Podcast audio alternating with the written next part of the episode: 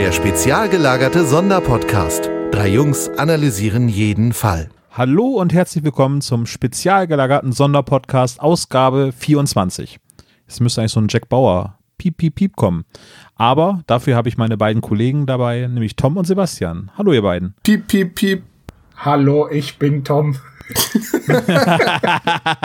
Kennt ihr den 24 überhaupt noch oder ist das hier Old Man Style? Nein, ich habe mal mit 24 angefangen. Ich glaube, ich habe sogar schon zweimal mit 24 angefangen. Aber die, die, diese erste Folge, äh, wo erstmal ewig lange nichts passiert und dann guckt man seiner Tochter dabei zu, wie sie mit Highschool-Freunden irgendwie in ein Möbelgeschäft einbricht und da Sex hat.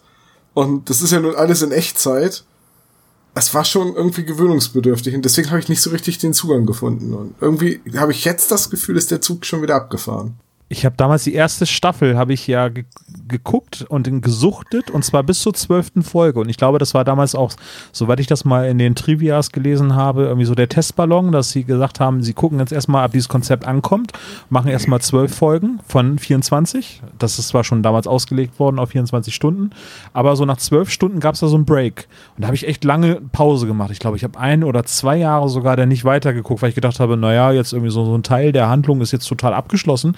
Ich weiß weiß gar nicht, wie es jetzt so weitergehen sollte. Und dann habe ich dann nochmal, äh, wirklich, glaube ich, ein oder zwei Jahre später die weitergeguckt und dann habe ich das gesuchtet. Dann habe ich irgendwie bis zur fünften Staffel, glaube ich, am Stück durchgeguckt.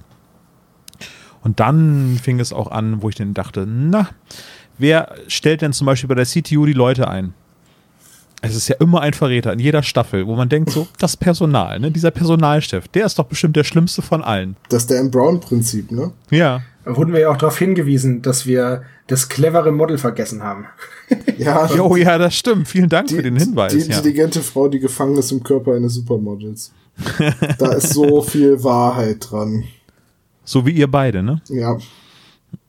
Ja, wir sind die. Was, was sind in, wir in meinem Körper ist auch ein, ein Supermodel gefangen. Ja, in meinem auch. Habt ihr sie gegessen oder was Zwei. habt ihr gemacht? Kennt ihr noch, äh, oh Gott, wie hieß der?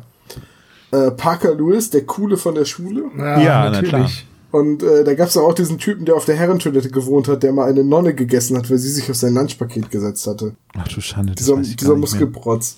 Das wurde in der ja. ersten Folge dann erklärt, dass er nur so groß ist, weil er mal eine Nonne gegessen hat, die sich auf sein Lunchpaket setzte. Aber das äh, war das immer ein Abklatsch von Ferris Bueller, oder? So ein bisschen. Das gab's das auch noch, ne? Das war so die 90er Jahre Version von Ferris macht blau. Ja, aber davon, also da gab es auch noch eine Serie von. Es gab also einen Serienabklatsch von Ferris macht blau, ne? Ohne Scheiß. Hm. Oh. Ich glaube ja. Ferris Bueller, der Coole von der Schule, oder bringe ich das jetzt gerade? Das nee, das Parker, war Lewis. Parker Lewis. Parker Lewis, aber es gab auch noch Ferris Bueller als Serie, oder? Ja, da bin ich mir jetzt nicht sicher. Gefährliches Halbwissen und das jetzt nicht mal drei Minuten drin. Immer diese, immer diese Recherche unschärfe. Aber das hatten wir lange nicht, oder? Ah, ich weiß nicht. Vielleicht sollten die Leute jetzt an dieser Stelle besser ausmachen, bevor wir sie mit noch mehr Halbwahrheiten und äh, jede Menge Quatsch verwirren. Am Ende erzählen wir noch Witze von Phipps Asmussen, die in Wirklichkeit von Jürgen von der Lippe sind, die aber in Wirklichkeit doch von Phipps Asmussen sind. Total meta. Oder oder äh, wir stellen ganz schwere Quizfragen. An dieser Stelle möchten wir auch recht herzlich dem Gewinner gratulieren, der das äh, Rätsel von Tom gelöst hat. Das ist nämlich. N niemand? Niemand. Herzlichen Glückwunsch, niemand. Dann, ja. Dann gehört das Spiel jetzt wohl mir, oder? Du kennst es doch schon. Ja, aber wenn die Leute da draußen nicht in der Lage sind, meine einfachen Rätsel zu lösen. Oh. Ich habe nicht, mal das Bild, ich hab nicht mal das Bild verstanden. Wenn ich die Lösung nicht gewusst hätte, check da gar nichts. Wir können, ja ein, wir können ja ein neues Rätsel online stellen und ich kann ja das alte auflösen. Soll ich das jetzt hier auflösen, wie man das hätte lösen können? Bitte. Also, das da drunter ist, also da ist ja ein Bild von einem Stern und darunter ist ein Zahlencode. So, ja. Wenn man äh, das Bild sich abspeichert und eine Rückwärtssuche macht bei Google, also das Bild einfach einfügt, dann findet man relativ schnell raus, dass das Pollux ist. Also der Stern Pollux. Und wenn man dann nach Pollux und Code sucht, findet man direkt eine Seite, mit der man die sogenannte Pollux-Chiffre ähm, rückwärts durchführen kann. Und da muss man also nur den Zahlencode eingeben und das Ganze auf, dann einmal auf Dekodieren klicken und dann kriegt man auch das Lösungswort raus. Pollux ist ein doppeltes Substitutionsverfahren. Das heißt, ein Buchstabe wird übersetzt in äh, Morsecode, also Strich, Punkt und dann Leerzeichen zwischen den einzelnen Buchstaben. Und jeder Punkt Der Punkt hat vier unterschiedliche Ziffern. Der Dash, also der Strich hat drei unterschiedliche Ziffern und das Leerzeichen hat nochmal drei unterschiedliche Ziffern. Und äh, damit ist es nicht monoalphabetisch. Man kriegt eine Gleichverteilung der Zeichen hin, so dass es deutlich schwerer ist, es zu knacken, wenn man es händisch versucht. Ich glaube, Telekolleg Mathematik könnte eine ähnlich gute Einschlafhilfe sein wie die drei Fragezeichen. Wie war denn jetzt das, das Lösungswort? Nichts mit Mathematik zu tun. Chiffre? Nein, natürlich nicht. Total abwegig. Äh, das Lösungswort war der Karpatenhund. Oh, und wollen wir jetzt eine Ersatzfrage stellen? Ja, müssen- ich hätte eine Idee. Ja, stell mal. Wie heißt denn die neugierige Nachbarin aus der Karpatenhund? Oh, das ist aber, das ist ja, das ist ja Billo. Ist Billo, ne? Aber wir wollen das Spiel ja auch verlosen. Ich meine, wir Hast du jetzt nicht gerade eben die Lösung gesagt? Nein, die heißt nicht Billo. Die heißt so ähnlich. Also Ja. Ach so, ich habe verstanden. Miss Nein. Billo. Miss Billo. Miss Billo. Nein, du verwechselst da was. Billo ist der Hobbit aus äh, dem Auenland. Ja, Billo Nein. Beutlin, ne? Billo Beutlin. Ich, ich dachte, das wäre ein australisches Gewässer. Der Billo, der Billa, Billobong. Nein, das ist Aber eine sehr günstige Wasserpfeife, der Billobong. Oh Gott. Ha, so. So, besser als das wird es heute nicht mehr. Die, die, die Sprecherin äh, von dieser ähm, komischen Nachbarin aus der Karpatenhund, die treffen wir heute in unserer Folgenbesprechung wieder. Nämlich wir reden in dieser Folge über die Folge 76, die Stimmen aus dem Nichts. Aber bevor wir abschweifen und über unwichtige Sachen außer die Simpsons reden, möchte ich euch fragen, was habt ihr denn so gehört? Sebastian hat schon mal angedeutet, dass er was gehört hat, äh, im Gegensatz was- zu uns beiden, Tom, ne? Ich habe was gesehen, wenn das zählt. Ja, bitte. Fangen wir aber erstmal mit Sebastian an. Ja, Ich wollte ich wollte gerade sagen, sprichst du mich gerade an, um dann Tom das Wort zu erteilen. Das ist ja super cool. Ähm, ich habe gehört, und zwar die Klaviatur des Todes von Michael Zokos, gelesen von David Nathan. Und äh, Michael Zokos, Dr. Michael Zokos, ist ähm, Deutschlands bekanntester Rechtsmediziner. Und Das, der hat ist halt. das nicht Dr. Mark Benecke? das ist äh, der bekannteste forensische Biologe. Ach so, das war's. Das ist ein Unterschied. Also auf jeden Fall hat eben äh, Michael Zokos ein Buch geschrieben, in dem er einige seiner Fälle schildert. Und ähm, einen, einer wird ähm, sehr ausführlich geschrieben. Und das ist wirklich sehr, sehr interessant. Also natürlich ist es ein bisschen ähm, gruselig und grausam, klar, weil aber der, der geht halt da als Mediziner ran, ne? Also für den ist das halt alles normal. Und ähm, ich will jetzt auch gar nicht viel spoilern, deswegen. Es ist, ist auf jeden Fall hörenswert, gibt's bei Spotify äh, die Klaviatur des Todes und dann sind da halt auch noch ganz viele andere Fälle drin, wo, wo so, so kleine Begebenheiten, wo Leute halt, weil ein, ein Rechtsmediziner, es gibt äh, die forensische Rechtsmedizin, das ist, wenn da, wenn er mit Leichen arbeitet, und es gibt eine klinische Rechtsmedizin, das ist, wenn Gewaltopfer zum Beispiel von Vergewaltigung oder von häuslicher Gewalt ähm, in seine, also zu ihm kommen und er als Amtsarzt dann praktisch Schäden feststellt, Verletzungen feststellt und sowas halt. Also der arbeitet nicht nur mit, mit äh, Leichen, sondern halt auch mit lebenden Opfern. Und da gibt's halt auch dann einen Haufen Geschichten, wer halt in seine Praxis gekommen ist und schildert dann die Fälle und wie es erst aussah und was dann am Ende dabei rauskam. Das ist wirklich sehr, sehr interessant, kann ich nur empfehlen. Und David Nathan macht natürlich einen Top-Job, ne? Ist natürlich wieder super schön vorgelesen. Ich habe, ich glaube, ich bin jetzt ein bisschen über mit diesen Forensiker-Geschichten, weil ich habe das sehr gerne gehört, irgendwie, also die Hörbücher von Case Capetta und auch von, na, wie heißt der, der Ermittler von Chemie des Todes?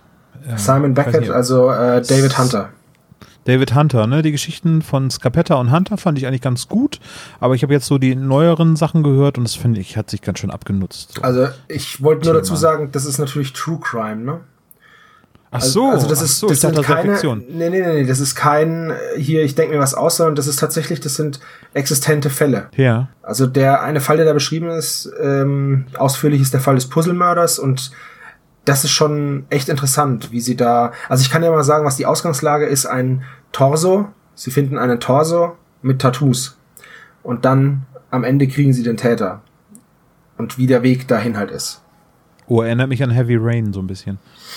Also es ist ziemlich spannend. Ähm, Moment, in Heavy Rain hat man aber äh, Origami gefunden. Stimmt, das war ja auch, ach, das bringt ja total fast dasselbe. Der Origami-Killer, natürlich. Papierkraniche, Sehr gut, zerhackte Leichen. Papierkraniche.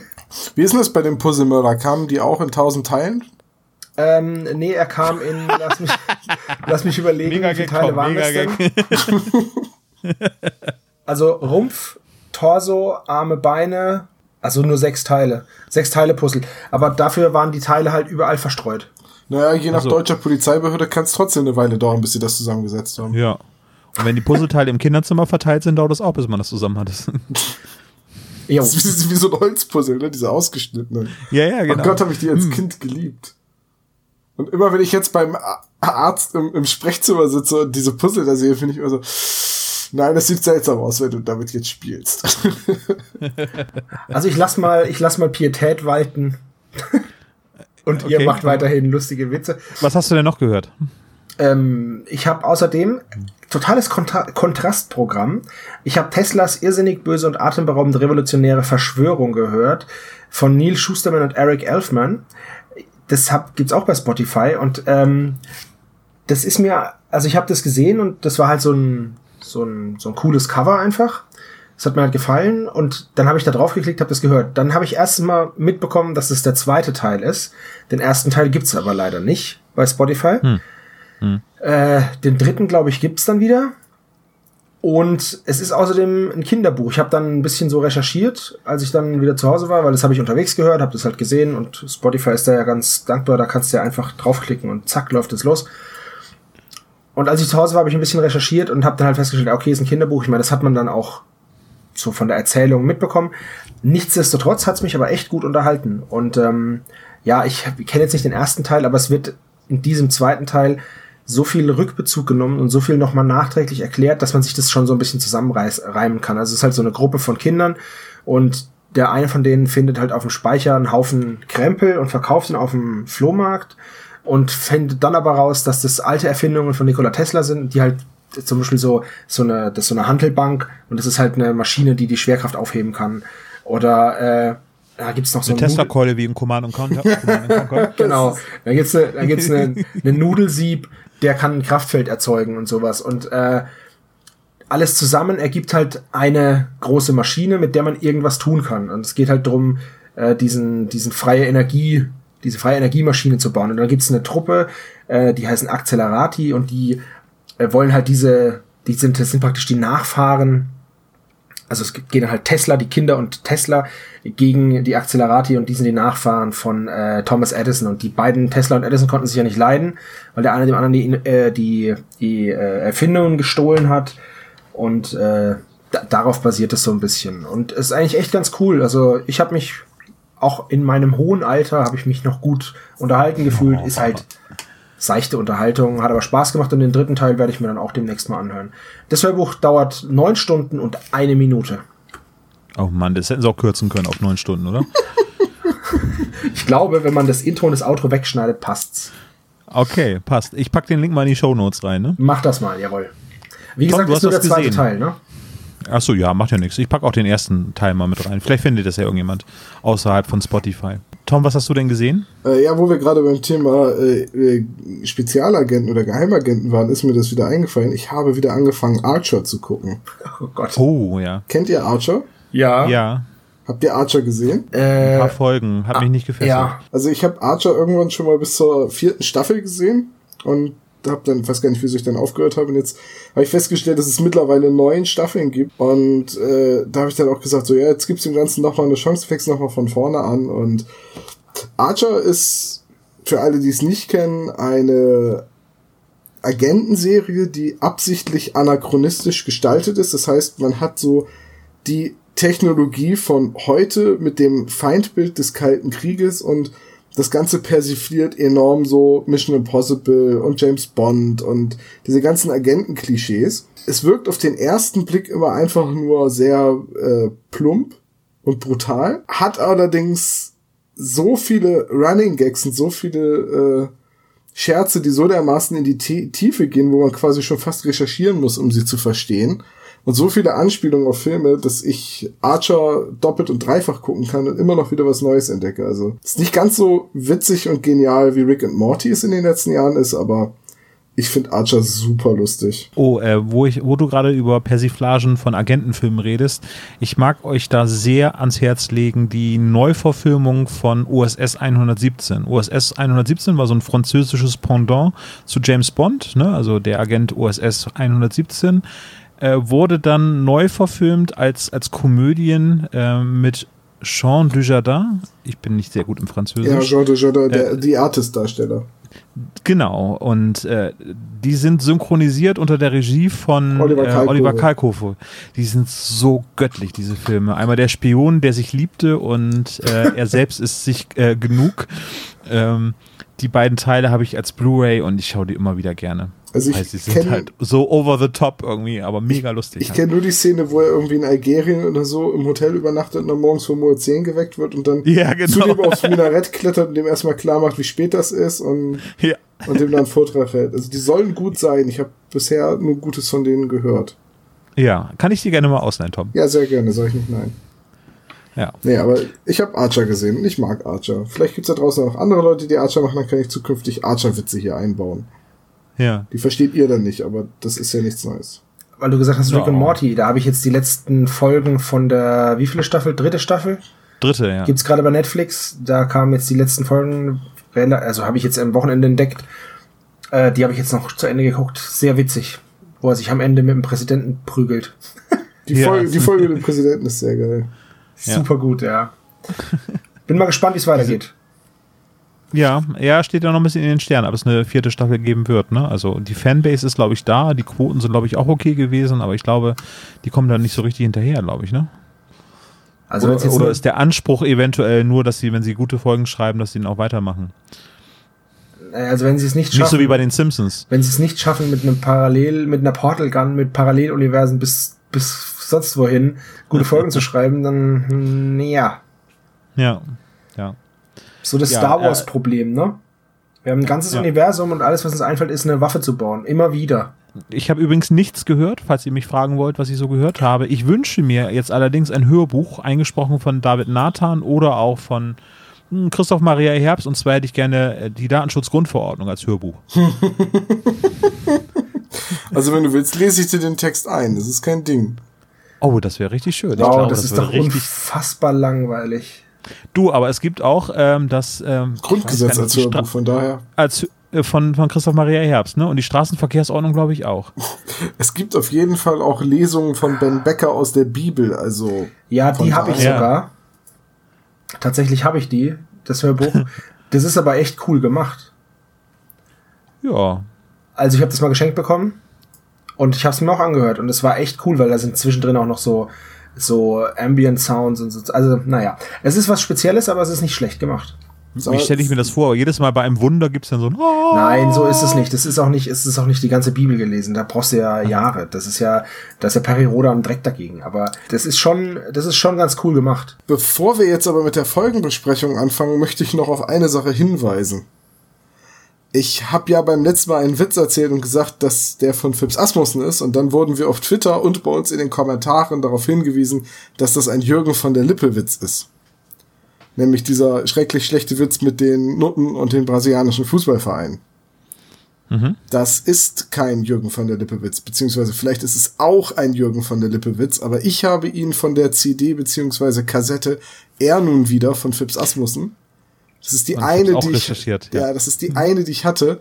Und ich habe wirklich im 10-Sekunden-Takt durch eine Aufnahme von, also durch einen Mitschnitt von dieser, äh, von diesem Bühnenprogramm auf YouTube durchgeklickt, bis ich diesen Witz gefunden habe. Ich habe den verlinkt. Er kommt auf der CD nach 14 Minuten und 33 Sekunden. Ich kann leider nicht sagen, in welchem Track, weil die CD, die ich damals hatte, hatte nur einen Track und der war 56 Minuten lang. ähm, das war halt damals so in den frühen Tagen der Audio-CD.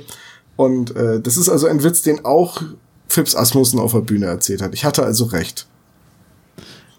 Da musste ich, ich, musste ich jetzt einfach. Ich kann es bestätigen, bestehen. aber wir haben von Jürgen von der Lippe auch ein Tondokument bekommen, wo er ein Lied singt und da bringt er diesen Gag auch. Ich stelle jetzt mal eine steile These in den Raum.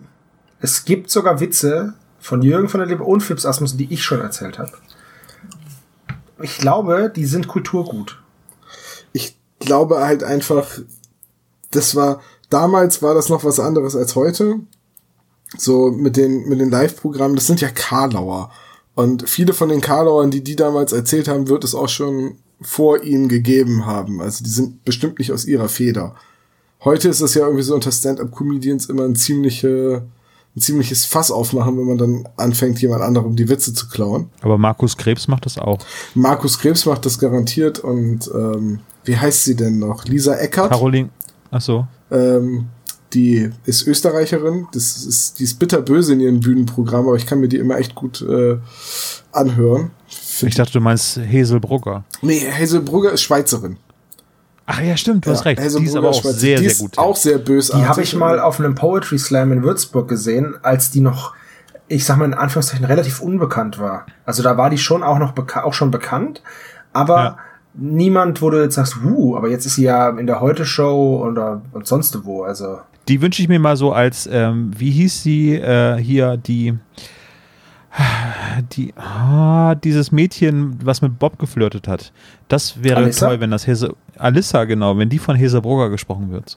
So richtig so, nee, muss da mal reingreifen. Pff, Jedenfalls wollte ich sagen, dass bei Lisa Eckert auch öfters mal gesagt wird, dass sie sich Pointen von Louis C.K. ausleiht. Ja. Äh, aber ich kenne Louis C.K. zu wenig, als dass ich das da merken würde. Und äh, Lisa Eckert und Hazelbrugger, finde ich, kann man sich beide ganz gut äh, als Comedy anhören. Das ist eigentlich hm. schon schwarzhumorig. Dieses ja. Jahr im Oktober, ne? Oder? Ja. Hazelbrugger kommt, Hazelbrugger kommt ja im Oktober, wenn ich das richtig in Erinnerung habe, nach Bremen. In den Schlachthof, genau. Richtig, da war Zentrum Schlachthof. Ja. Da waren wir ja bei der Record Release Party und da hängen da schon Poster. Und ich meine mir gemerkt zu haben, dass es dieses Jahr im Oktober war. Ja, richtig. Da, da haben wir noch ein loses Date, soweit ich mich dran erinnern kann. Ja, ich hätte, ich hätte da voll Bock drauf. Ich auch. Ja, dann lass mal Karten und so. Wir reden heute über die Stimmen aus dem Nichts. Das ist Folge 76 der drei Fragezeichen Hauptserie. Keine Kids-Folge, eine ganz normale Folge. Und es ist gleichzeitig die erste Folge von André Minninger. Oh, echt? Ja. Oh, wow. Soweit ich das recherchiert habe, also ich glaube, er hat erst das Hörspielskript geschrieben und dann das erste Buch, was er veröffentlicht hat. Das ist der erste Fall, ja. Hm. Allerdings war er und? vorher schon für Hörspieladaptionen zuständig, ne? Ja. Da muss ich ja, da muss ich ja doch vorsichtig sein, was ich heute sage. Ich mag ja die Folgen von André Menninger durch die Bank weg eigentlich. Tja, kannst du mal sehen. Aber muss ich jetzt relativieren, die Aussage. Ja, aber er hat auf jeden Fall einen eigenen Stil, ne? Ob einem, einem das jetzt gefällt oder nicht, irgendwie, also ich finde, André Minninger Folgen erkennt man ähnlich wie André Marx Folgen schon irgendwie so am Verlauf der Handlung. So, so kommt bei André Minninger auch immer eine Latexmaske des Präsidenten vor? Dann würde man sie ja nicht erkennen, ne? Hm. Hm. hm. Wollen wir mal kurz äh, über die harten Fakten gehen, bevor uns äh, Sebastian mit seiner sexy Stimme uns den Klappentext vorliest? Okay, harte ähm, Fakten. Ähm, äh, die Folge ist erschienen am 8. September 1997. Mhm. Ist circa 70 Minuten lang. Das stimmt nicht so ganz, was hier bei rockybeach.com steht. Sie ist, glaube ich, eine Stunde sechs lang.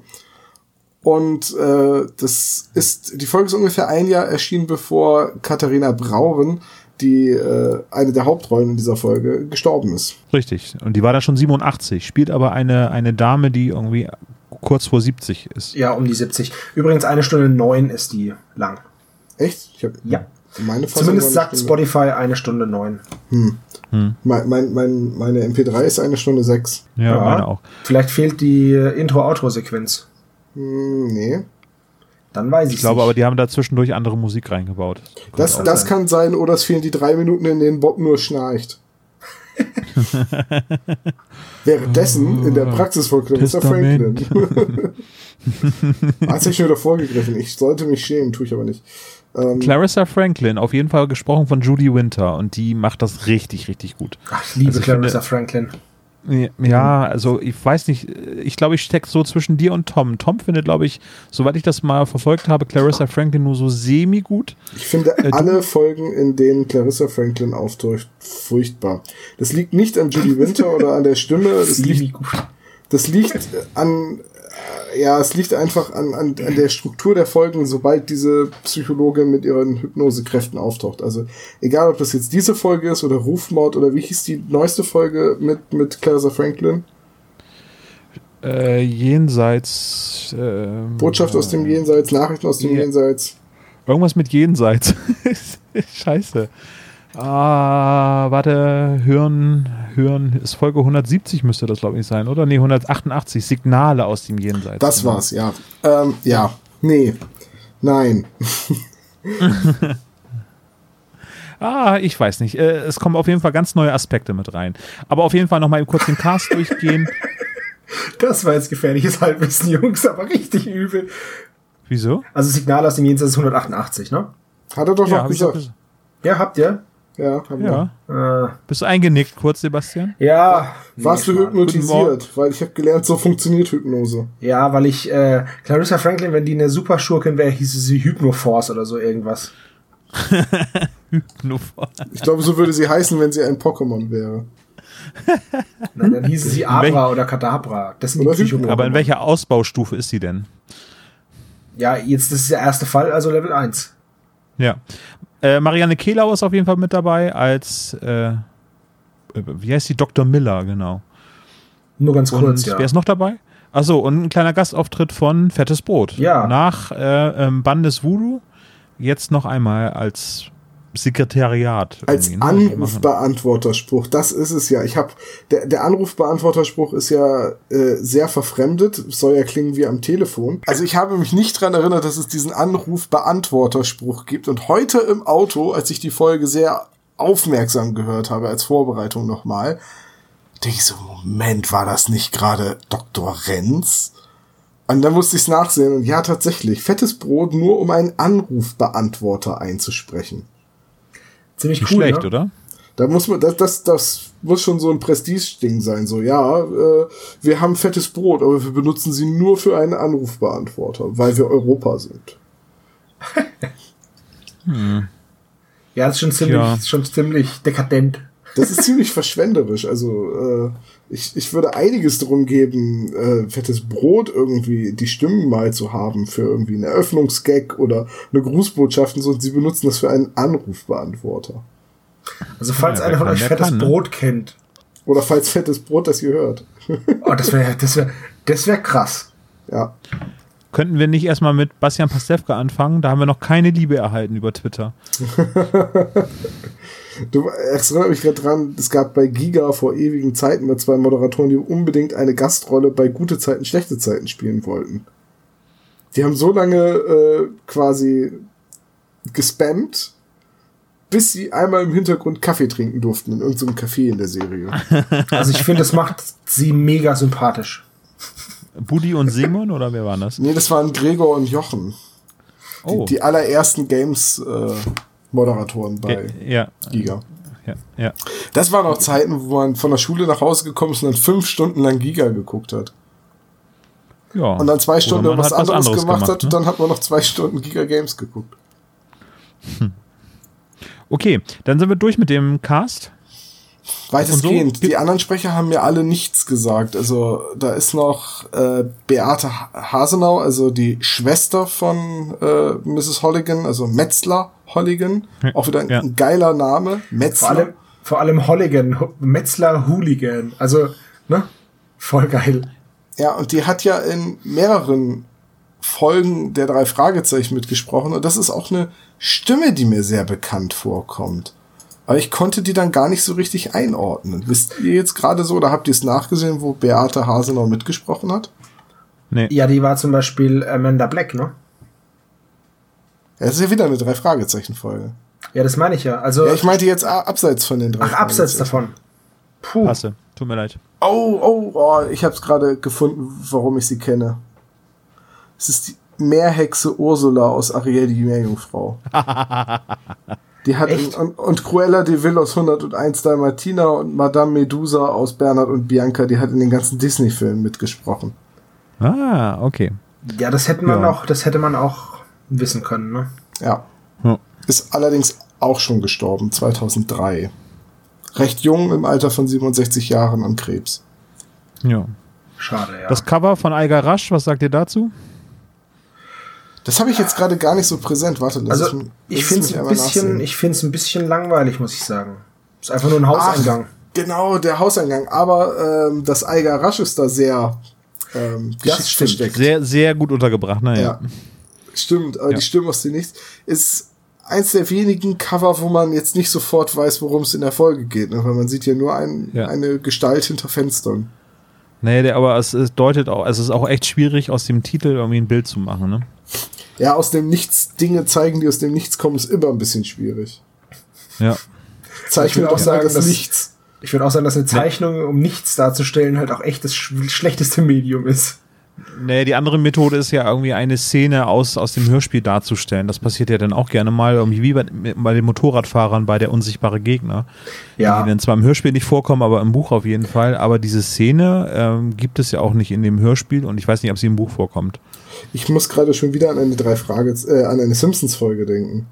Kennt ihr die Folge, wo sie Eltern eine Party haben, so eine Cocktailparty und dann so äh, Charade spielen? Nee, wie heißt das, wo man Dinge aufmalt? Das ist Montagsmaler. Das Montagsmaler. ist Würde. Genau. Wo Erkennst du nicht mal die Würde, wenn man sie dir zeichnet? Wie würdest du das denn zeichnen?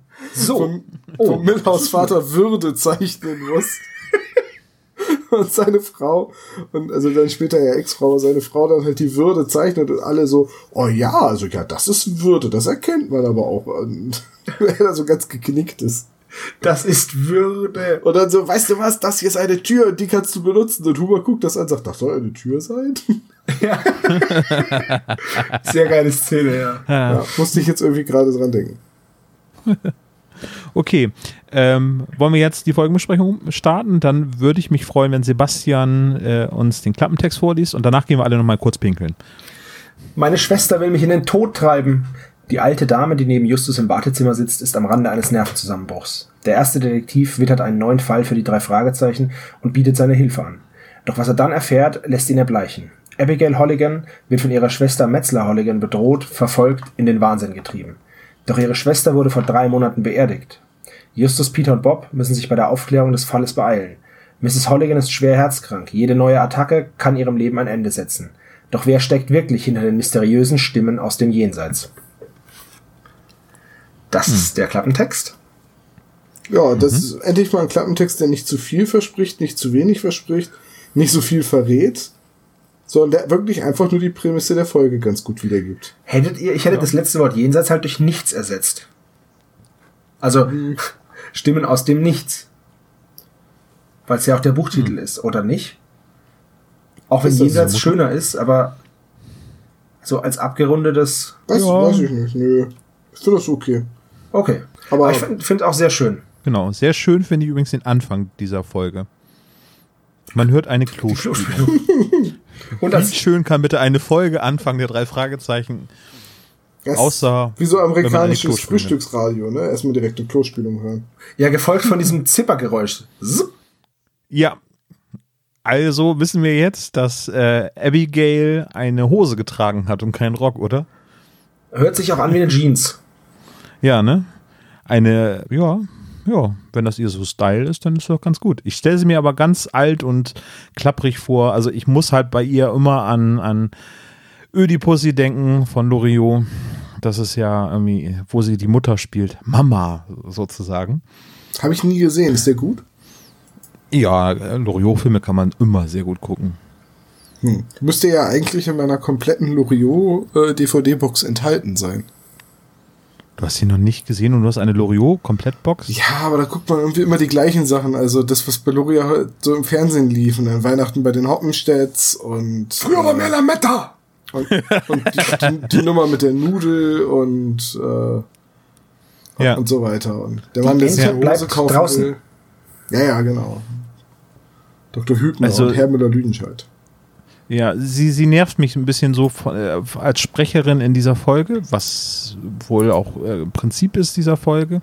Genauso wie ich Marianne Kehlau in Der Ameisenmensch kaum ertragen kann, weil da immer so viel geschrien wird. Und deswegen ist das für mich keine Einschlafenfolge übrigens, das schon mal irgendwie vorwegzunehmen, vorm Fazit.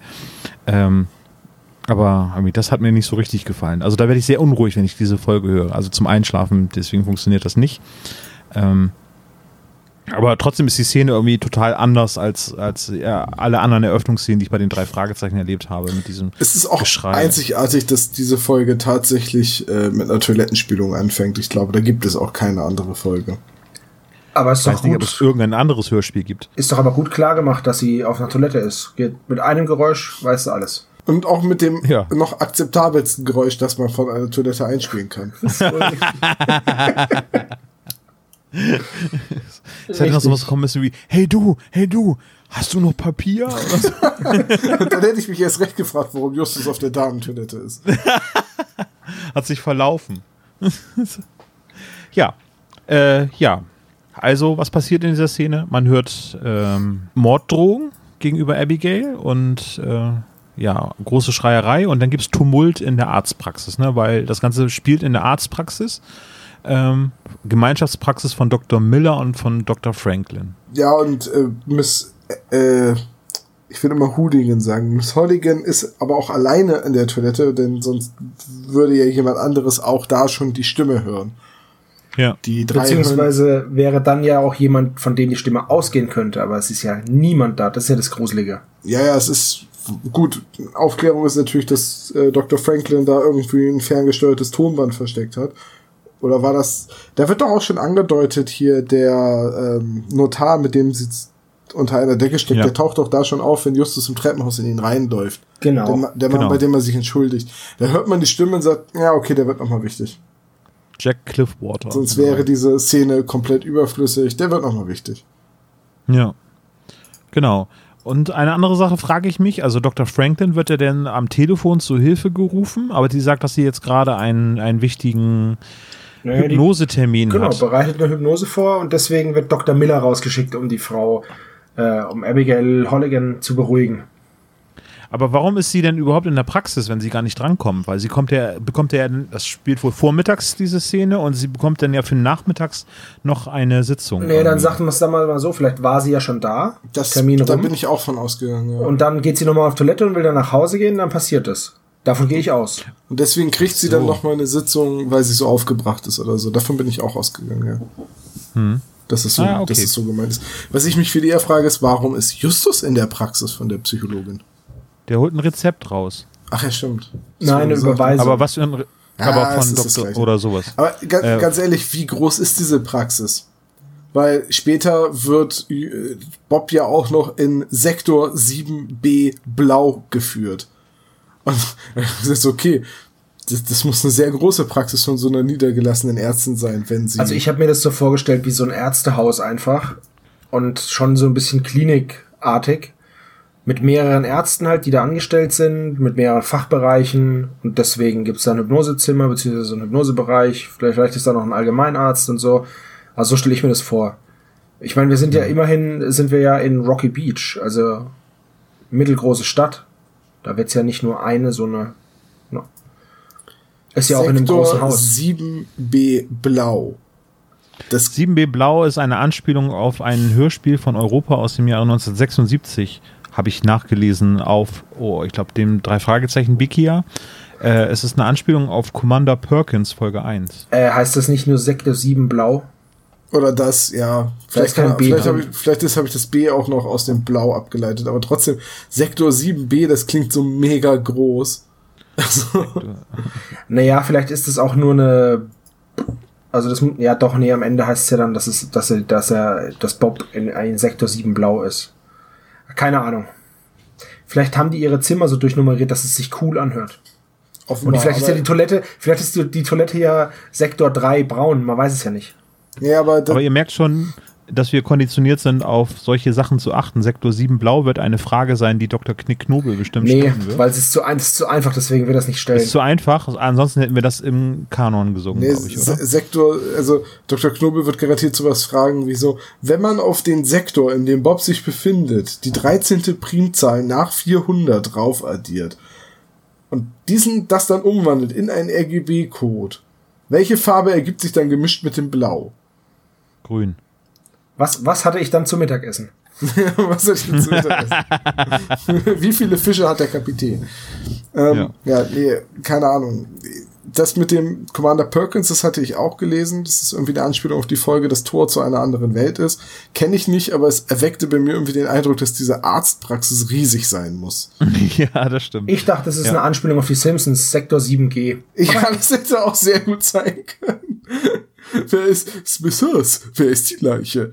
Homer Simpson, Sir, einer der tapfersten Männer aus Sektor 7G, die mir jemals untergekommen ist. Ich kenne sie nicht, ich sehe sie heute zum ersten Mal. Uma Simpson. Uma Simpson. Die Folge ist aus Und die Auszeichnung für den Mitarbeiter des Monats geht an den diesen seelenlosen Stahlbolzen. Wir sollten wirklich drei Fragezeichen Podcast. Äh, anders. ja, drei Fragezeichen habe ich nichts zu, zu sagen. Nee, drei Fragezeichen kenne ich mich kaum aus. Also auf jeden Fall gibt es in der ersten Szene, um da nochmal eben drüber zu sprechen, sehr viel Tumult und ich habe Dr. Miller nicht verstanden, warum Justus nicht in die Damentoilette reinlaufen darf. Weil das die Damentoilette ist. Ja, aber mein Gott, irgendwie alles ist in Aufruhr und, und aber dann wird irgendwie die, äh, die Doktorin äh, von ihrer Schwester oder so, Mrs. Peterson, irgendwie total irgendwie. Also ich werde da jetzt auf jeden Fall mal nachschauen. Ich glaube, das ist eine, ich glaube, das ist eine andere Patientin. Die wird auch nicht mit dem Namen so. genannt. Ich glaube, das ist eine ja, andere okay. Patientin und die sagt dann, ja, wenn Sie jetzt nicht gehen, wenn Sie von Ihrer Chefin kein, keine Erlaubnis kriegen, dann gehe ich jetzt und gucke danach. Und ja. äh, dann geht sie halt und dann ähm, sagt ähm, eben Abigail Holligan, dass sie nicht alleine gehen soll und dann geht eben Dr. Miller mit. Widerwillig, ja. aber sie geht dann mit. Ich ja, möchte, aber gleich beste Stimmung dann. Ne? Ja, ich möchte da aber direkt dran erinnern, Olaf. Äh, in der Videospielreihe Mass Effect geht es um das Schicksal der aller bekannten Galaxien. Und wenn du an Bord deines eigenen Schiffes als männlicher Charakter in die Damentoilette gehst, äh, kriegst du von der Bord-KI sofort die Anmerkung, äh, Shepard, das ist die Damentoilette. Das, da hast du halt einfach nichts zu suchen komisch, wenn du in der Disco bist oder irgendwo an einem Konzert und wie immer die Damentoilette übelst überfüllt ist, dann gehen die ganz nonchalant in die Herrentoilette. Das sollte man mal andersrum machen. Hashtag MeToo. Oh, oh, oh, Sebastian, ganz dünnes Eis wieder. Ach, ich bin doch, ich bin doch dafür bekannt, dass ich politisch alles bin, aber nicht korrekt. ja, okay, auf jeden ja. Fall äh, stellt sich dann Justus vor und sagt, er möchte ihr helfen. Mhm. Und ähm, Holly, Mrs. Holligan geht darauf, darauf ein, darauf auch ein. Unfassbar, was ist Anrufbeantworter. So Bitte? Nichts. äh, und äh, dann endet die Szene und ähm, Szene 2 beginnt.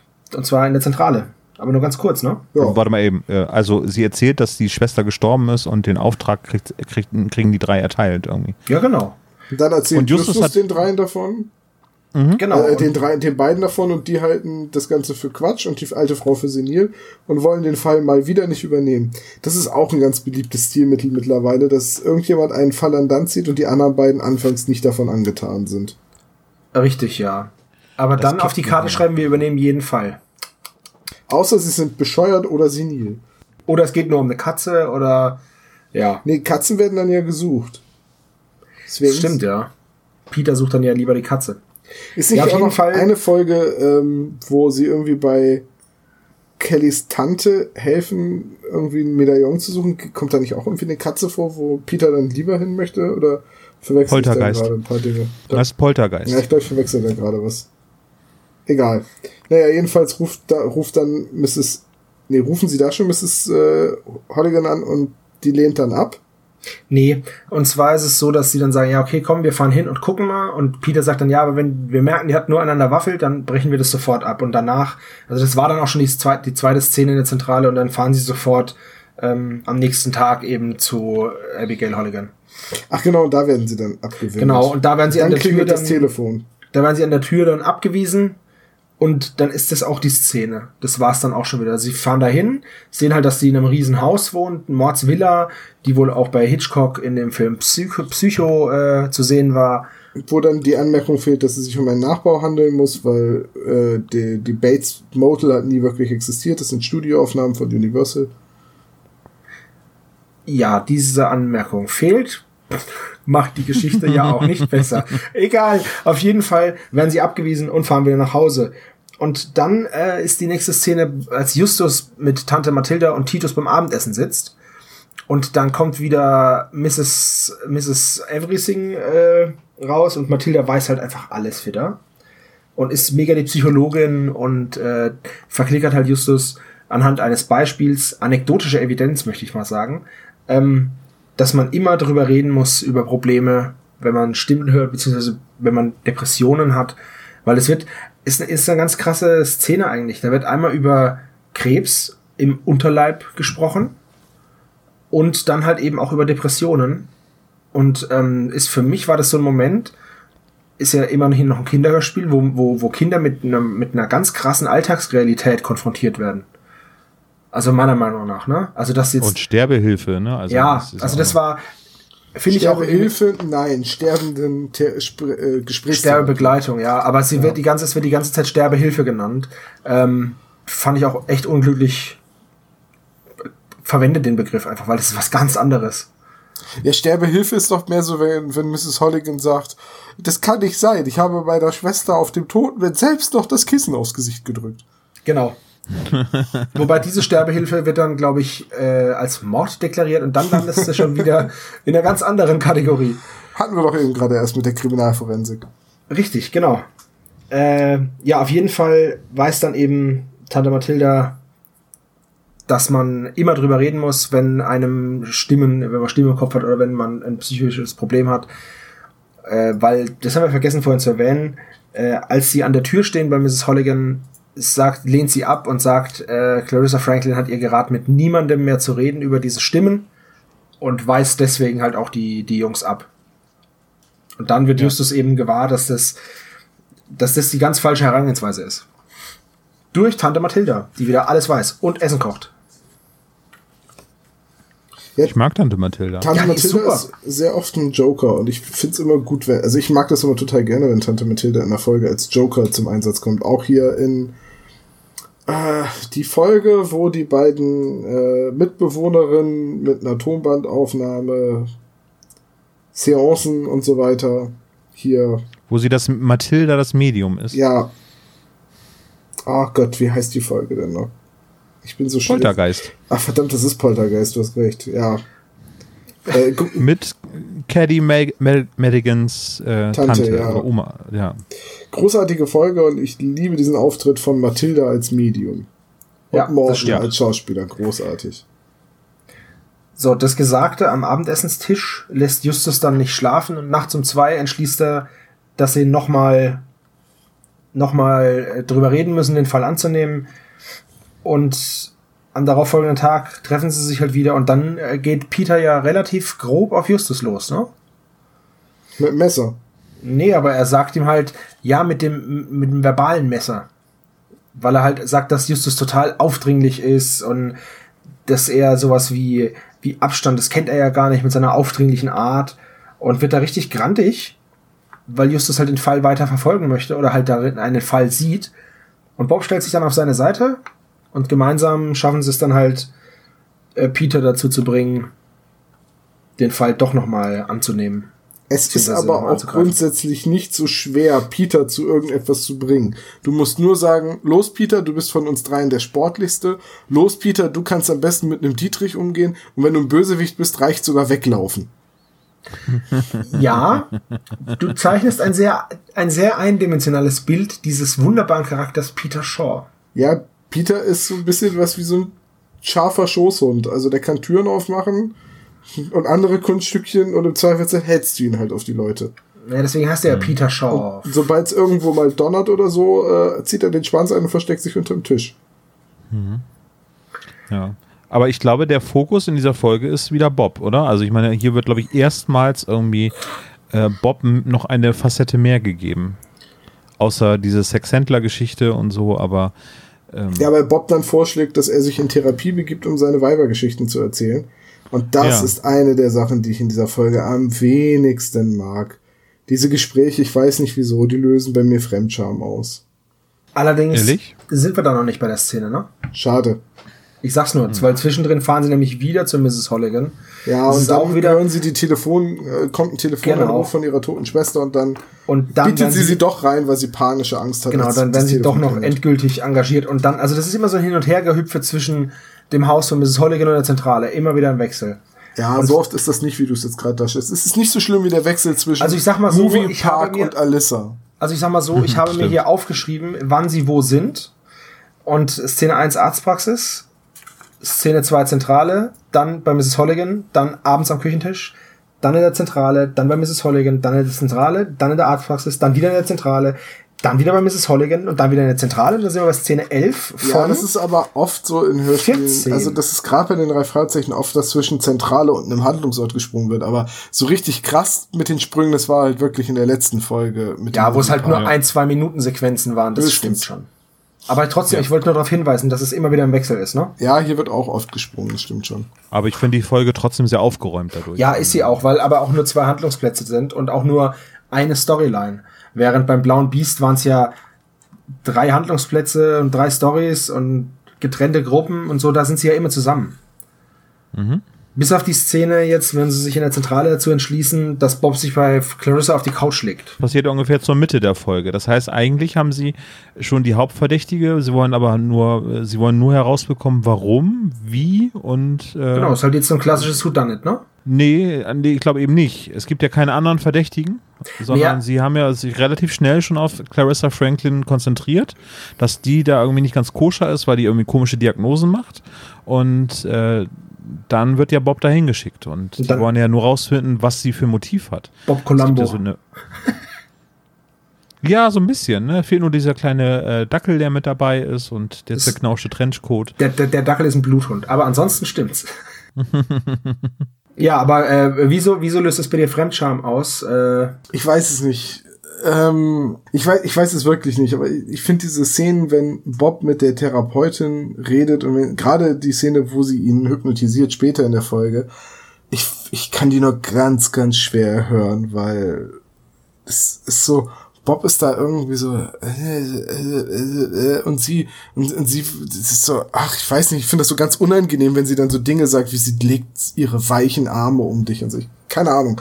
Ich habe da irgendwie ein Problem mit mit der Folge. Und gerade weil Hypnose nicht so funktioniert wie sie da dargestellt wird und ich gerade auch dieses diese Show Hypnose die oft im Fernsehen gezeigt wird einfach so dämlich finde äh, kann ich mit dieser ganzen Psychotherapeutin nichts anfangen also ich glaube einfach, dass diese, diese Hypnose, das ist einfach so, wie man sich das, oder naja, wie man sich das früher so ein bisschen vorgestellt hat, ne? Also, dass die halt jemanden dazu bringen können, was zu tun, was man nicht selber nicht tun möchte oder was zu verraten, was man nie sagen würde. Und das hat schon immer die Menschen fasziniert, dass es eine Möglichkeit gibt, einfach nur durch Reden oder durch auf ein Pendel gucken, jemanden so in Trance zu versetzen, dass man alles mit ihm tun kann. Und dann gibt's ja auch diese Codewörter, dass er dann, wenn ich jetzt Kartoffelsalat sage, dann legst du den Präsidenten um und sowas, ne? Hm, gibt's einen sehr guten äh, Witz von Family Guy. Ich dachte, nackte Kanone meinst Nackte Kanone ist auch sehr großartig, ja, auf jeden Fall. Aber das hatten wir irgendwie schon beim ja letzten Mal, oder? Ich hatte das schon recherchiert. Ja. Ja, ja, genau. Aber ich glaube, genau, aber das ist doch der Aspekt eigentlich, dass äh, Hypnose man nie Sachen tut, die man nicht tun würde. Also man würde auch unter Hypnose niemanden umbringen. Richtig, außer man möchte es sowieso schon. Also, ja. das ist, das, das stimmt schon, aber so hat für mich als Kind Hypnose immer funktioniert. Ja, ich weiß nicht, ich bin da, bin da irgendwie skeptisch und ich, wahrscheinlich ist das eine der Folgen, die ich erst sehr spät gehört habe. Und deswegen ist es für mich, ich verbinde, obwohl die 98 erschienen ist, damit überhaupt gar keine Kindheitserinnerung. Ähm, mhm. und ich, 97. Ich kann, oder 97, ja. Ich kann mit der, mit dieser Hypnose nichts anfangen. Der Plot ist eigentlich ziemlich dünn, wenn, wenn man mal ehrlich ist. Da kommen wir später noch zu. Äh, und ja, das ist dieser Fokus auf Bob was, was ich erstaunlich fand, fand, dass hier echte Zahlen genannt werden. Also, dass Bob sagt, dass er mit Liz, nee, mit Elizabeth jetzt vier Jahre zusammen ist. Wenn das jetzt eine der Folgen ist, wo wir ihn schon so auf 16, 17 oder vielleicht sogar 18 machen, würde das bedeuten, seit seinem 14. Lebensjahr, also ungefähr zu dem Alter, was sie ausgelassen haben. Also er muss irgendwo zwischen den uralten Folgen und den Crimebusters, wo es dann diesen Alterssprung gab, muss er dann ja mit äh, Elizabeth zusammengekommen sein. Und vielleicht ist das auch wieder so ein Grund, dass jetzt auf einmal wieder Gewicht gelegt wird auf die Mädchen, die in den Hörspielen da schon gar keine große Rolle mehr gespielt haben und die dann so heimlich nach und nach einfach beseitigt und rausgeschrieben wurden. Das nimmst du denen ja immer noch übel, ne? Ja, und es, es hat für, es, es trägt für mich einfach null zur Handlung bei, dass Bob da diese äh, Gefühle für diese Branda hat, die, mit der man auch keine Stimme verbindet. Das, das Doofe ist halt, als man Brenda nicht kennt. Eben. Weil äh, keiner, ich habe mir schon tausendmal überlegt, okay, war das vielleicht als Kind, ne? Dachte ich mir, ah, dann habe ich das wohl verpasst, ne? Wo, wo Bob mit Brenda geredet hat und Brenda eine Rolle spielt. Es ist aber nicht so. Also, da, es gibt diese Brenda halt einfach nicht und die taucht halt einfach auf und spielt vorher keine Rolle und spielt danach nie wieder eine Rolle. Das fand ich schon komisch und vor allem wie Bob halt seine Beziehung zu Elizabeth beschreibt, so voll schön und harmonisch und so wie man sich halt eine Beziehung wünscht und dann fragt ja Franklin ihn am Ende dieses Gesprächs, weil es ist ja nur das Gespräch, da ist ja noch keine Hypnose, wie er sich denn das vorstellt, wenn er jetzt tatsächlich mit dieser Brenda, wenn die seine Gefühle erwidert, was denn dann, was dann mit Liz wäre, also mit Elizabeth. Und dann sagt er ja, wieso? Und das ist so ein Moment, wo ich mir denke, Alter, echt? Die Antwort ist wieso? Also, ich glaube, er hat keine Antwort darauf, ne? Ja, aber also er, er, er hat sich ja in die verknallt, hat er ja, sagt er ja selber. Und ist aber auch mit seiner mit seiner Elizabeth total zu, also total glücklich. Und also, naja. Naja, das passiert, glaube ich, noch. Also, also in dem Teenageralter passiert das doch, denke ich, doch häufiger, oder? Dass man. Ja, aber mit einem, im Teenageralter bist du doch auch nicht mit vier, vier Jahren mit einer Frau zusammen oder mit einem Mädel zusammen. Doch, war ich. Wie alt warst du da? Ähm, als ich meine erste Freundin kennengelernt habe, war ich 16 und eine ja. Beziehung hat dreieinhalb Jahre gedauert. So, 16. Aber wir haben ja gerade selber gesagt, dass es der, dann muss er 14 gewesen sein. Ja, gut, okay. Wenn wir jetzt den krassen Maßstab anlegen, dass er jetzt schon 18 ist, wovon wir nicht ausgehen können, ne? Nee, eigentlich können wir das wirklich nicht, nee. Und dann ist er nämlich ja. mit drei, 12, 13 mit der zusammengekommen. Das ist mega krass. Naja, kommt drauf an, wie, wie die Beziehung so ist, ne? Also das wird ja auch nicht irgendwie so. Die gehen aus zusammen und vielleicht küssen sie sich ja, aber er sagt doch, dass sie so seine, seine Seelengefährtin ist und so Zeugs. Man kann sagen, man kann, man kann ohne Probleme sagen, dass wir füreinander geschaffen sind. Und mit dem, mit diesem genannten Zeitpunkt von vier Jahren, das war so eine Szene, wo ich auch sage, okay, das passt, aber chronologisch ist das jetzt komisch, ne? Also, also ich hatte irgendwie so das Gefühl, dass da auf der Agenda steht, irgendwie als das neue Autorenteam, auch da mit André Minninger, die wollten die Freundinnen abschaffen und es gab irgendwie für Kelly kein richtiges Ende, die kam, kommt ja irgendwann immer noch mal wieder vor und ich glaube, Peter ist immer noch mit ihr zusammen. Die haben sie wohl irgendwie noch äh, so im Köcher sozusagen. Ja, aber sie taucht ja in den Hörspielen schon seit ewigen Zeiten nicht mehr auf. Moment, sie taucht aber in den neueren Hörspielen taucht sie wieder auf jetzt. Und da ist sie auch immer Peters Freundin. Ja. Und äh, in Erbe des Meisterdiebs, irgendwie in der Buchvorlage, soweit ich das in Erinnerung habe, da gibt es doch irgendwie einen Abschiedsbrief von Liv. Lys. Ja. Lys ja, de Kerk. Gut, Lys ja, genau, und, und, Justus haben sich irgendwann ganz offiziell äh, getrennt, genau. aber auch nicht in den Hörspielen. Nee, nur in dem Buch, genau. Naja, aber auf jeden Fall so für, aus Sicht der Autoren ist es denn so, jetzt müssen wir ein bisschen aufräumen und Bob äh, möchte jetzt nicht mehr mit, äh, mit äh, Liz oh mein Gott, diese Namen. Elizabeth. Elizabeth. Genau. Elizabeth. So heißt Elizabeth. es. Elizabeth. Ja, das war gerade. Oh, aus welchem Film kam das denn noch? Ach, ja, das ist Rocky. Ja, nee, das ist. Ja, das weiß ich. ja, gut. Ach nee, das war äh, Macho Man Randy Savage, so hieß seine Freundin. Aber Macho Man hat ne, ja ganz als Wrestling gesprochen. Äh, äh? Der hat ja, oh yeah, Brother. ja, aber hat Elizabeth, hat er halt immer gesagt, ne? Da war ja auch, damals gab es ja auch eine Hochzeit im Ring. Ja, sehr schön. Wo er mit so einem Macho-Man-Anzug ganz in weiß gekommen ist, mit einem weißen Cowboy-Hut. So ja. geil. Ach, der gute. So stelle ich mir Toms Hochzeit auch der vor. Der gute Macho-Man, der lebt auch nicht mehr. So ein Mist. wieso, wieso denn jetzt mich? Was habe ich jetzt damit zu tun? Nö, nur einfach so. Ich würde mir sehr schön vorstellen, wenn du so einen Cowboy-Hut tragen würdest, einen weißen Anzug mit langen Bändern an den Armen dran und dass du dann deine Angebetete so in Empfang nimmst. Also ganz ehrlich, ne, wenn du mir den Anzug organisierst, ziehe ich den auf der Hör mich an. ah, das schaffen wir nicht mehr in 20 Tagen. Ja, verdammt, irgendwie. Ah, vielleicht gibt es ja Wrestling-Fans, die sowas haben. Ja, aber und auch zufällig den Podcast hören und dann zufällig Toms Größe haben. Ja, liebe Spezies, ne, solltet ihr noch ein Macho Man Randy Savage äh, Kostüm haben in Größe 164. Macho, Ki Macho Kinder Kinderkostüm. Dann schickt es bitte an die Adresse, die bei uns im Impressum drin steht. Vielen Dank im Voraus. in Größe so, 164. Ich kann mal den Haken Alter. dran machen. Tom als klein bezeichnet. Check für unseren Klischee-Koeffizienten einmal. Das haben wir abgehakt. Tom, ich habe dich sehr lieb. Ja, ich, es passt schon. Ja, leck mich. Okay. Ganz ehrlich, ich weiß nicht mehr, wo wir stehen geblieben sind, aber ich möchte es nochmal sagen. Ich kann mit diesen ganzen psychoanalytischen Gesprächen im Hörspiel irgendwie nichts anfangen. Diese Szenen passen mir irgendwie so gar nicht in den Kram. Es mag auch ein bisschen damit zusammenhängen, dass da so ein Bild von Bob gezeigt, gezeichnet wird, das mir nicht so richtig in den Kram passt. Aber naja. Also bei mir ist es anders. Ich finde die Szenen gut gemacht und Bob ist halt ist halt, der hat halt zwei Gesichter. Und das wird für mich immer dann in so ruhigen Momenten ähm, deutlich. Zum Beispiel schreibt er ja auch dieses eine Tagebuch, wo sie unterwegs sind und wandern. Und da ist es Nebelberg. auch mit einer ganz, ganz anderen Intonation gelesen. Oder beziehungsweise ja, gehörspielert, als es, als er das sonst macht. Das fand ich auch ganz toll beim Nebelberg. Und deswegen, mhm. also, ich mag diese, diese ruhigen Bob-Stellen schon gerne. Und ich habe ja. ja. auch, ich habe ja auch schon ein paar Mal gesagt, dass ich diese äh, diese Vertonung von H.G. Wells Krieg der Welten gehört habe, wo eben auch Andreas Fröhlich ähm, der Sprecher ist. Und die sind in einem ähnlichen Stil wie diese ruhigen Bob-Passagen und die sind, das gefällt mir total gut. Also verstehe mich nichts falsch. Das ist überhaupt nichts gegen Andreas Fröhlich oder sein Schauspiel. Nee, nee, das, ich verstehe das, das schon. Das, das finde ich super, aber ich kann, weiß ich nicht, irgendwie mit der Thematik da einfach nichts anfangen. Ja, okay.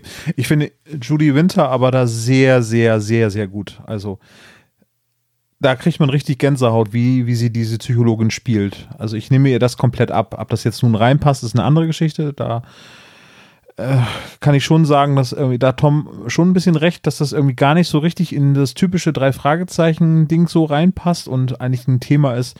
Also das werden ja sehr viele Themen, sehr erwachsene Themen angeschnitten, die nicht so die atypisch sind, sage ich mal für die drei Fragezeichen. Aber aber die Sprecherleistungen sind von beiden da ziemlich ziemlich gut. Das stimmt schon. Ja, Oder? Ja, also ich finde ich, ich finde halt den Charakter Clarissa Franklin total geil. Ich finde ja. den einfach cool. Mir gefällt die gut. Ja, da unterscheiden wir uns. Ich habe übrigens ja, mal nachgesehen, ja. alle Folgen, in denen Clarissa Franklin auftauchen, sind André Minninger Folgen. Ja, klar. Also muss ich das einschränken und sagen, es gibt drei Folgen von André Minninger, die mir nicht so gefallen. Also sagen wir so, du magst alle André Minninger Folgen ohne Clarissa Franklin. Richtig, und, das, und ich kann es mir nicht erklären, weil natürlich ist Judy Winter eine großartige Sprecherin und macht einen tollen Job, aber ich mag einfach diese ganze Figur nicht. Und ich glaube, ich mag nicht, wie diese Figur eingesetzt wird. Ich glaube, das ist das, was mich stört als äh, Psychologin mit äh, super Therapie und Hypnosekräften, die irgendwelche Dinge in Bob schlummern lässt. Das wird ja in Rufmord thematisiert.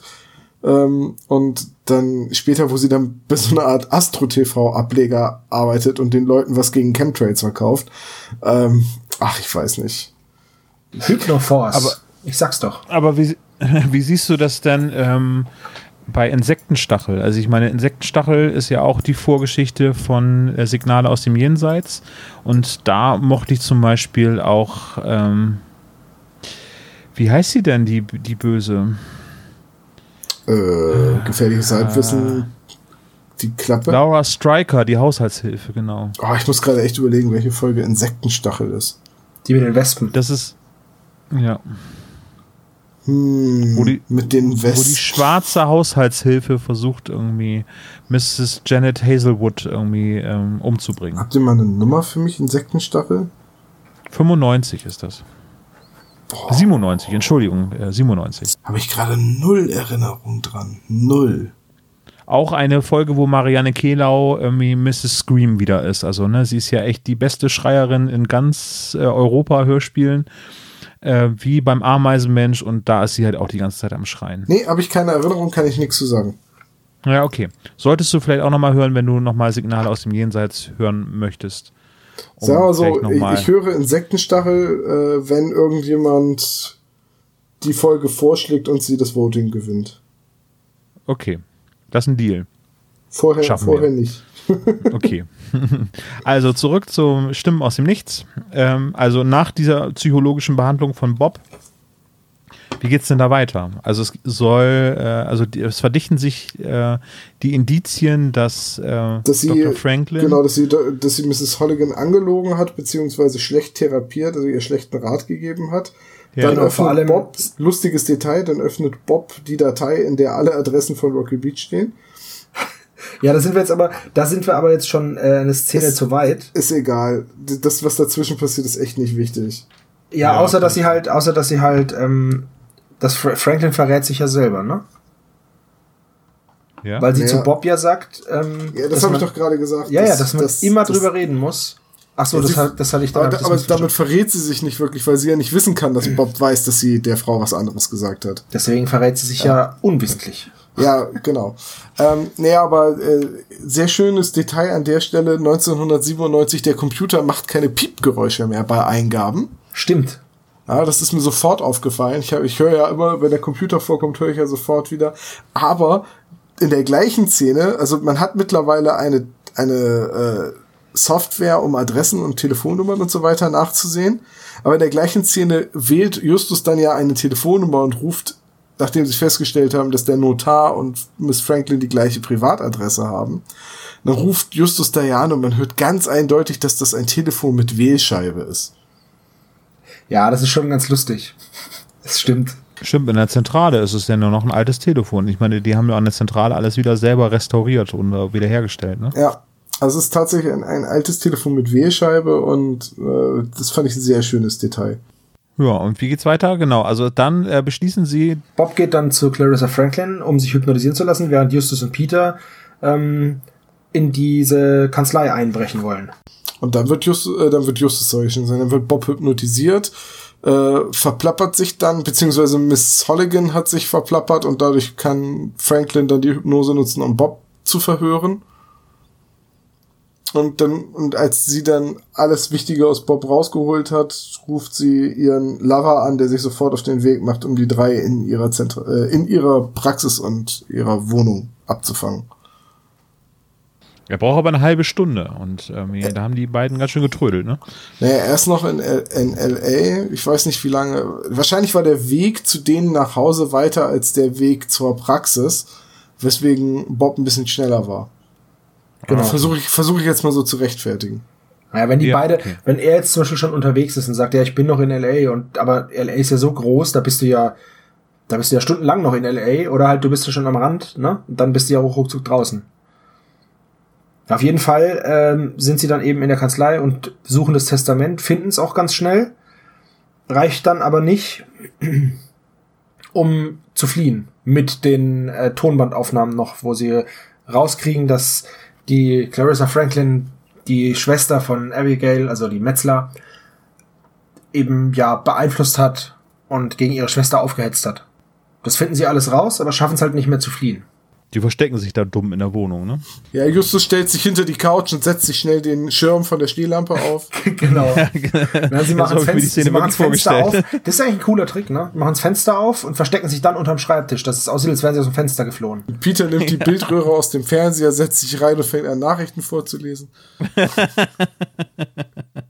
äh, in dieser Szene, finde ich, sieht man dann erstmal, wie krass Clarissa Franklin ist. Ja. Weil sie ja, es geht um 20 Millionen US-Dollar. Dafür ja, gibt's überleichen. Richtig, richtig. Aber wie sie damit umgeht. Klar, man kann sagen, ja, für 20 Mille, da gehe ich über Leichen, aber also sie hat ja immer noch Jugendliche vor sich.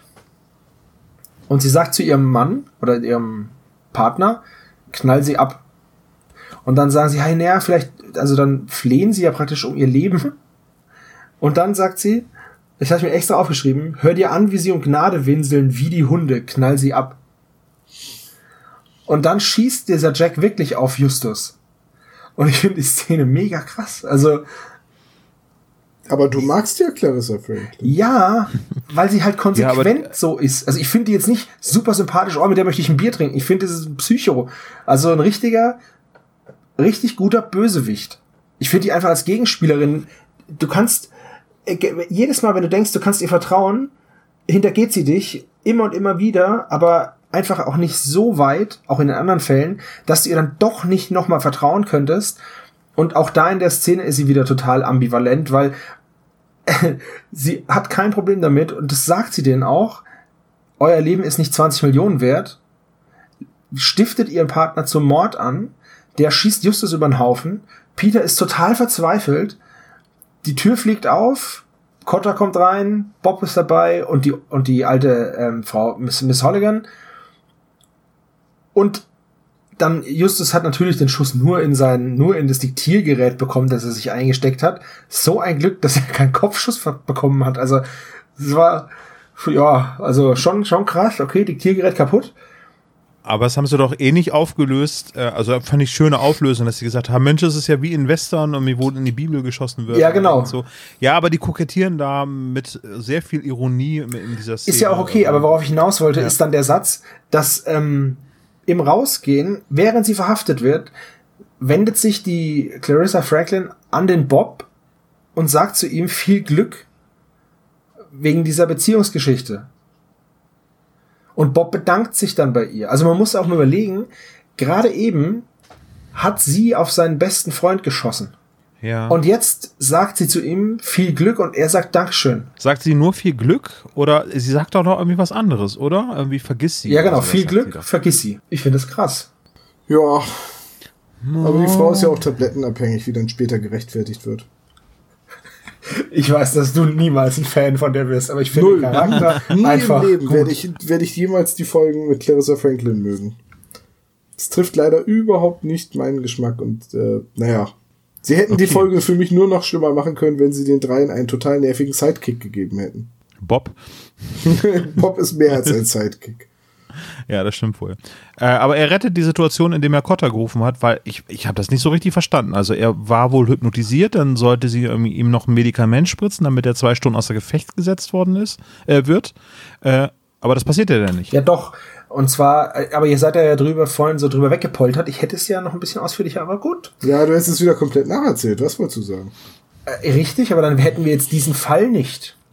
Indem oh. wir in, in Recap, pass auf, pass auf, Recap vor dem Recap das du, war hast, so. Du hast ja zwei Sätze. Okay. Lass mich kurz überlegen. Eins? Nachdem, also. sehr gut, Olaf, sehr gut. Nein, es ist überhaupt nicht gut, Komma. Semikolon ist ein unterschätztes Satzzeichen. Also, ich fasse es noch ganz kurz zusammen. Sie spritzt ihm das und verschwindet und weil sich die Abigail verplappert hat, bekommt sie ein schlechtes Gewissen. Sie hat ja vorher mit Peter und Justus telefoniert und versucht einfach zu helfen im Rahmen ihrer Möglichkeiten, fährt in die Praxis, wo Bob liegt, überredet ja. die Vorzimmerdame, das, das, das Zimmer aufzuschließen. Ja. Was ich allerdings nicht ganz verstehe, weil die Vorzimmerdame wird eigentlich von Clarissa Franklin nach Hause geschickt.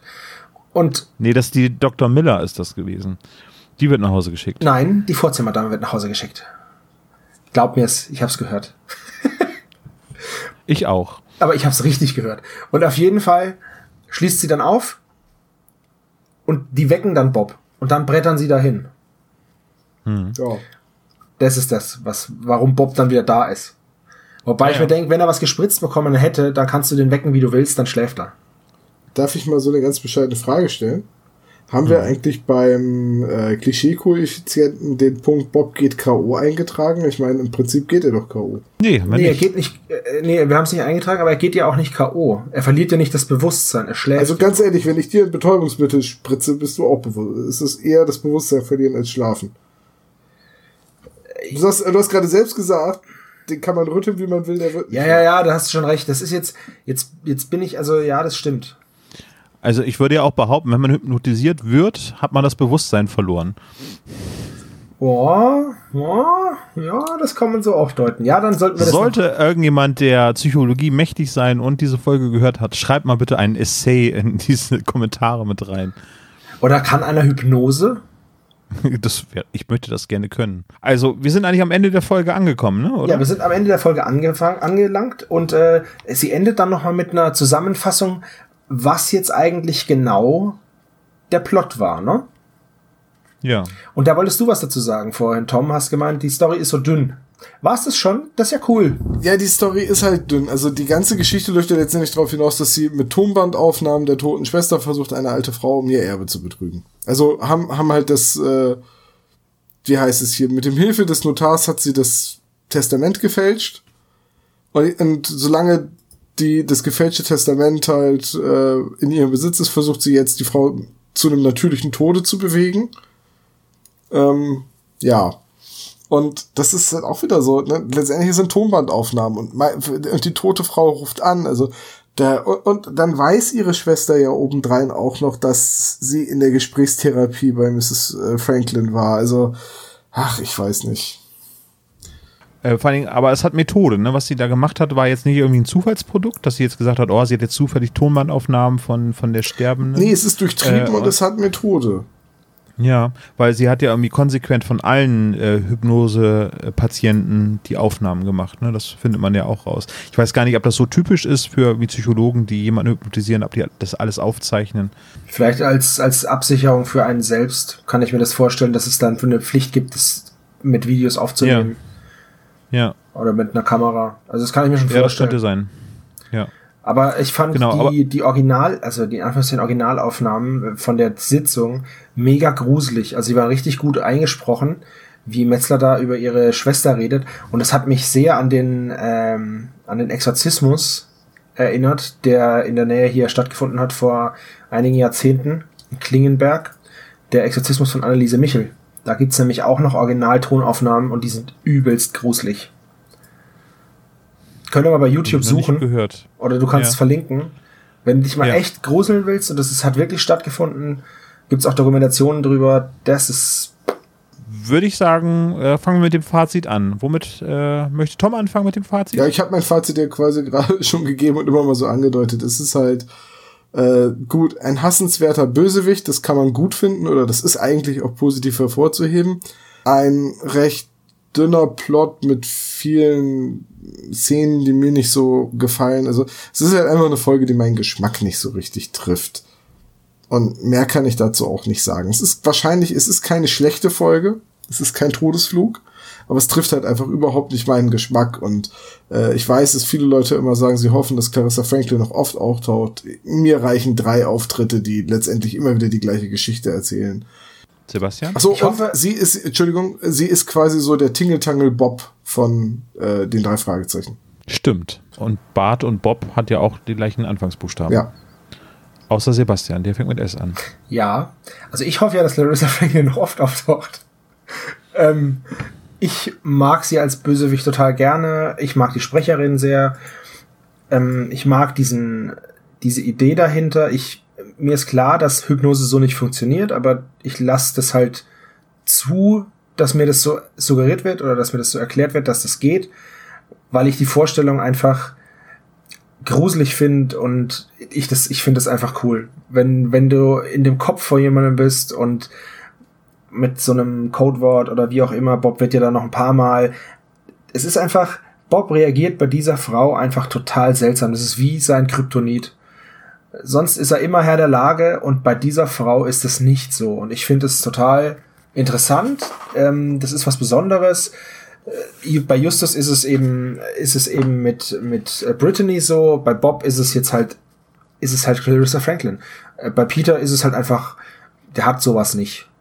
Ähm, Kelly. Ja, Kelly ist aber seine Freundin für die und Kelly und Jeffrey.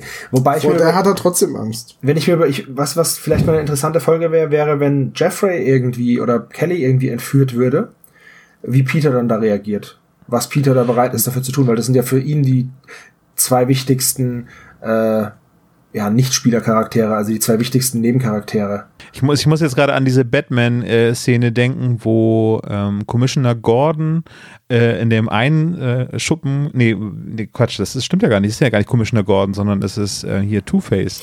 Harvey, Harvey Dent, Dent, und seine und, Frau. Äh, ja. Oder seine Freundin. Ja. Rachel! Also es ist einfach, ich finde es einfach, ich finde sie einfach super. Und ähm, wie gesagt, ich weiß, dass das so nicht funktioniert mit der, mit der Hypnose, ist mir aber egal. Und deswegen, ich mag den Fall und ich mag Clarissa Franklin als Bösewicht auch sehr gerne. Tja, ich bin, glaube ich, genau in der Mitte von euch beiden. Also ich verstehe, warum Tom das nicht so gut findet. Ich ähm, finde aber äh, die, die Person Clarissa Franklin irgendwie sehr einzigartig in dieser ganzen Landschaft der drei Fragezeichen Bösewichte, dass sie halt auch dreimal vorkommt, jetzt als Trilogie sozusagen gesehen wird, äh, finde ich das auch sehr spannend. Die Folge höre ich gar nicht so oft, weil ich schon gesagt habe, ich höre sie nicht so gerne zum Einschlafen, weil sie wieder irgendwie sehr viele Störgeräusche hat, die mich nicht zur Ruhe kommen lassen. Das macht die Folge aber ja nicht schlecht. Ähm, ich finde aber Clarissa Franklin, wenn, wenn man sie semi-gut findet, in der nächsten Folge besser, also in Rufmord. Da, äh, da fand ich sie insgesamt ein bisschen runder und beim letzten Teil fand ich das jetzt auch nicht mehr ganz so spannend irgendwie. Also ich weiß nicht, ob ich noch weitere Folgen mit ihr hören möchte, aber ich finde äh, jetzt in Stimmen äh, aus dem Nichts fand ich sie ganz okay. Also die Sprecherin Judy Winter ist da über alles erhaben irgendwie so, aber ab, ab da jetzt noch mehr Facetten von ihr rauskommen und ab Bob noch irgendwie tiefer irgendwie in sie verknallt ist oder irgendwie keine Ahnung, ab, ab, ab er da irgendwie einen Komplex bei ihr irgendwie noch weiterentwickelt, das muss ich jetzt auch nicht weiterhören. Ich höre sie jetzt immer noch gerne, sagen wir mal so, die Folge, aber nicht zum Einschlafen. Naja, das also ist mein kurz und knappes Fazit. Okay, dann würde ich sagen, bleibt jetzt noch der Klischee-Koeffizient offen, ne? Fange ich doch am besten mal an. Ähm, wir haben hier schaltet den Verstärker ein. Da haben wir jetzt mal 10 Punkte gegeben. Es wird zwar nicht der Verstärker eingeschaltet, aber im Haus von Miss Holligan fragt Justus explizit, ob das Telefon eine Lautsprechertaste hat und macht sie dann eben auf laut. Einmal 10 Punkte. Tom, du? Ja, gut. Äh, Inspektor Cotter rettet die drei in letzter Sekunde, 30 Punkte. Mm, Bob war in der Bibliothek, 5 Punkte. Außerdem geht Bob K.O., haben wir ja gerade eben besprochen. Er wird hypnotisiert bzw. mit Schlafmittel ruhig gestellt. Einmal 20 Punkte. Bob flirtet, und zwar mit Brenda. So nebenher. Einmal 20 Punkte. Die möchte ich gerne mal kennenlernen. Ja, die scheint ja echt hm. Bob den Kopf zu verdrehen. Die möchte ich auch gerne mal kennenlernen. Ja, ich glaube, ich schnapp mir die Dietriche von Peter und breche mal bei Brenda in die Wohnung ein. Das würde für den Klischee-Koeffizienten 10 Punkte bedeuten. Ja, und das würde auch 10 Jahre im Knast bedeuten. Naja, aber immerhin habe ich sie mal gesehen, weil die muss ja echt was Tolles sein. Ja, wenn er dafür Liz, äh, Elizabeth, Elizabeth links liegen Elizabeth. Elizabeth. Apropos, wo wir gerade bei Debil sind, ne? Debiles Lachen am Ende und da übertreibt Bob halt mal so richtig. Ähm, ja. Einmal 20 Punkte. Dann gibt es in der Folge eine Rückblende, 15 Punkte. Ähm, und äh, der Bösewicht oder die Bösewichtin hat eine Waffe, 20 Punkte. Außerdem wird die Visitenkarte vorgelesen, nochmal ein Punkt. Und es geht um ein Erbe und damit nochmal 25 Punkte. Und das macht dann summa summarum Olaf einen Klischee-Koeffizienten von 176. Soll ich? Ja, komm. Ja, sag's. Ist so, ist so im mittleren Bereich, nein. Also, der Phantom, sie hat zum Beispiel 181. Mhm. Mann ohne Kopf hat 166. Ja, in dem Bereich bewegen wir uns so, ne? Ja. Nicht übermäßig, nicht wenig Klischees. Ein relativ typischer Drei-Fragezeichen-Fall. Obwohl. Die Klischees werden so von anderen, anderen Seiten beleuchtet. Genau, es, wär, es sind also, andere Klischees. Ähm, und man könnte vielleicht die ein oder das ein oder andere Klischee rausnehmen, zum Beispiel das im K.O. gehen, das ist ja auch so zwiespältig ein bisschen, aber trotzdem, ähm, ich finde ja. ihn trotzdem besonders, den Fall. Es geht um einen Mord. Das ist halt sehr, sehr ungewöhnlich übrigens. Und was ich ebenfalls sehr ungewöhnlich finde, waren die Rückblenden im Allgemeinen. Und zwar nicht irgendwie die Nacherzählung am Ende, sondern dass es eben halt diese ähm, äh, Gedankenrückblenden von Abigail gab, ja. äh, die stattgefunden Fand haben. ich auch Und das war ziemlich cool. stilistisch noch bisher auch noch nicht so häufig der das Fall, glaube ich. Ne? Fand ich auch ziemlich cool. Ja, das stimmt. Das wurde, das gefiel mir auch, weil das wurde dann einfach alles mit so einem leichten Hall eingesprochen. Genau. Ja. Damit es wie eine, ähm, ja. Wie also es ist echt gut, es ist echt gut rübergekommen. Das haben sie technisch super gemacht. Also hat mir auch gut gefallen.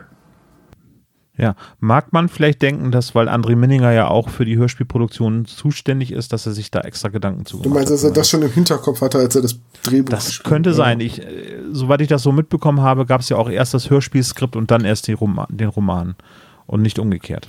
Ich hoffe nur, dass Vielleicht so Dinge wie Kugeln, also Pistolenkugeln, die in Diktiergeräten stehen bleiben, äh, stecken bleiben, dass das wirklich die Ausnahme bleibt, dass es jetzt nicht wieder aufgegriffen wird. So das Quatsch. ist, das muss ich zum Beispiel auch sagen, ist der eine Punkt, den ich, das finde ich viel unrealistischer als diese Hypnose.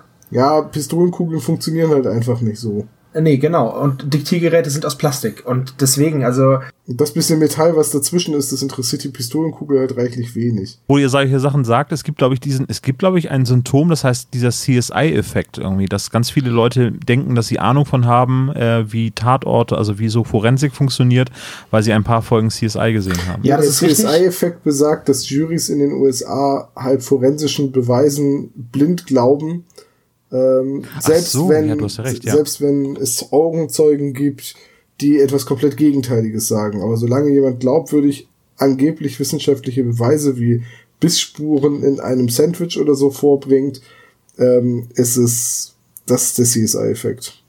Ja, okay, stimmt, du hast recht. Ja, jetzt wird es so übrigens, ausgesprochen wird übrigens auch bei dem Klaviatur des Todes wird es auch äh, angesprochen. dann könnten wir aufhören, oder? Mit dem Podcast für alle Zeiten. Für alle Zeiten. Das war jetzt die letzte Folge. Nein, natürlich nicht. Ich wollte eigentlich schnell aufhören, bevor Dr. Knickknobel irgendwie uns Das hier anschleicht. klingt Und total sinnvoll. Also, Kollegen, es war mir eine Freude. Nächstes Mal bitte keine Clarissa Franklin-Folge. Oder vielleicht doch, dann hätten wir schon zwei von dreien hinter uns. Ähm, aber das jetzt aufhören, bevor Dr. Knickknobel seinen äh, Kopf durch die Tür reinsteckt, finde ich total gut. zu spät. Ich glaube, ich höre ihn schon. Ja. Okay. Ah, da ist er. Na, Ja. kommen Sie rein. Oh, ich darf wieder rein. Füße Immerhin eine. Ver Verbesserung zum nicht letzten Ich Mal. habe gesagt, Füße, ach, jetzt gucken Sie sich doch den Teppich an. mach, mach mal einen Punkt, Tom. Für Sie immer noch Herr Tom, so. So, ja, äh, ich bin schlecht vorbereitet, Dr. Knobel. Ich glaube, bei dieser Folge werde ich so richtig abkacken. Es, ich ich habe ich hab's überhaupt nicht im Gefühl, was hier gefragt werden könnte. Deswegen, Ich auch nicht. ich glaube, es wird schlimm. Wie schlimm wird es, Dr. Knobel? Vielleicht braucht ihr danach einen Arzt. Der bringt uns denn in Station 7b, nee, doch B7 blau. Sektor Oder so. 7 blau. Keine Frage. Das haben wir uns gedacht. Okay, dann erste Frage. Wer arbeitet neben Clarissa Franklin in der Praxis? Ich kann alle hören, nicht nur ein oder zwei. Oder drei oder vier. Äh, wie, es- das sind ja wohl ja nur die wichtigen Personen. Also, die Aber beiden, Moment Zeit, ne? die beiden mit Doktortitel. Wie, wie, wie willst du denn da noch? Das Sekretariat. Aber ich helfe ja euch, das ist ja blöd. Deswegen würde ich es lassen.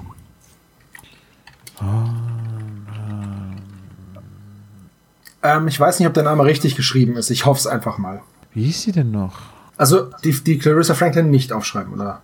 Ja, die Clarissa, Clarissa Franklin müsst ihr nicht aufschreiben. Das ist gut, die habe ich jetzt mal vorausgesetzt. Uh, wir haben eine richtige Antwort. Uh, lass mich raten, Sebastian. Ja. Okay. Wisst ihr auch warum? Warum?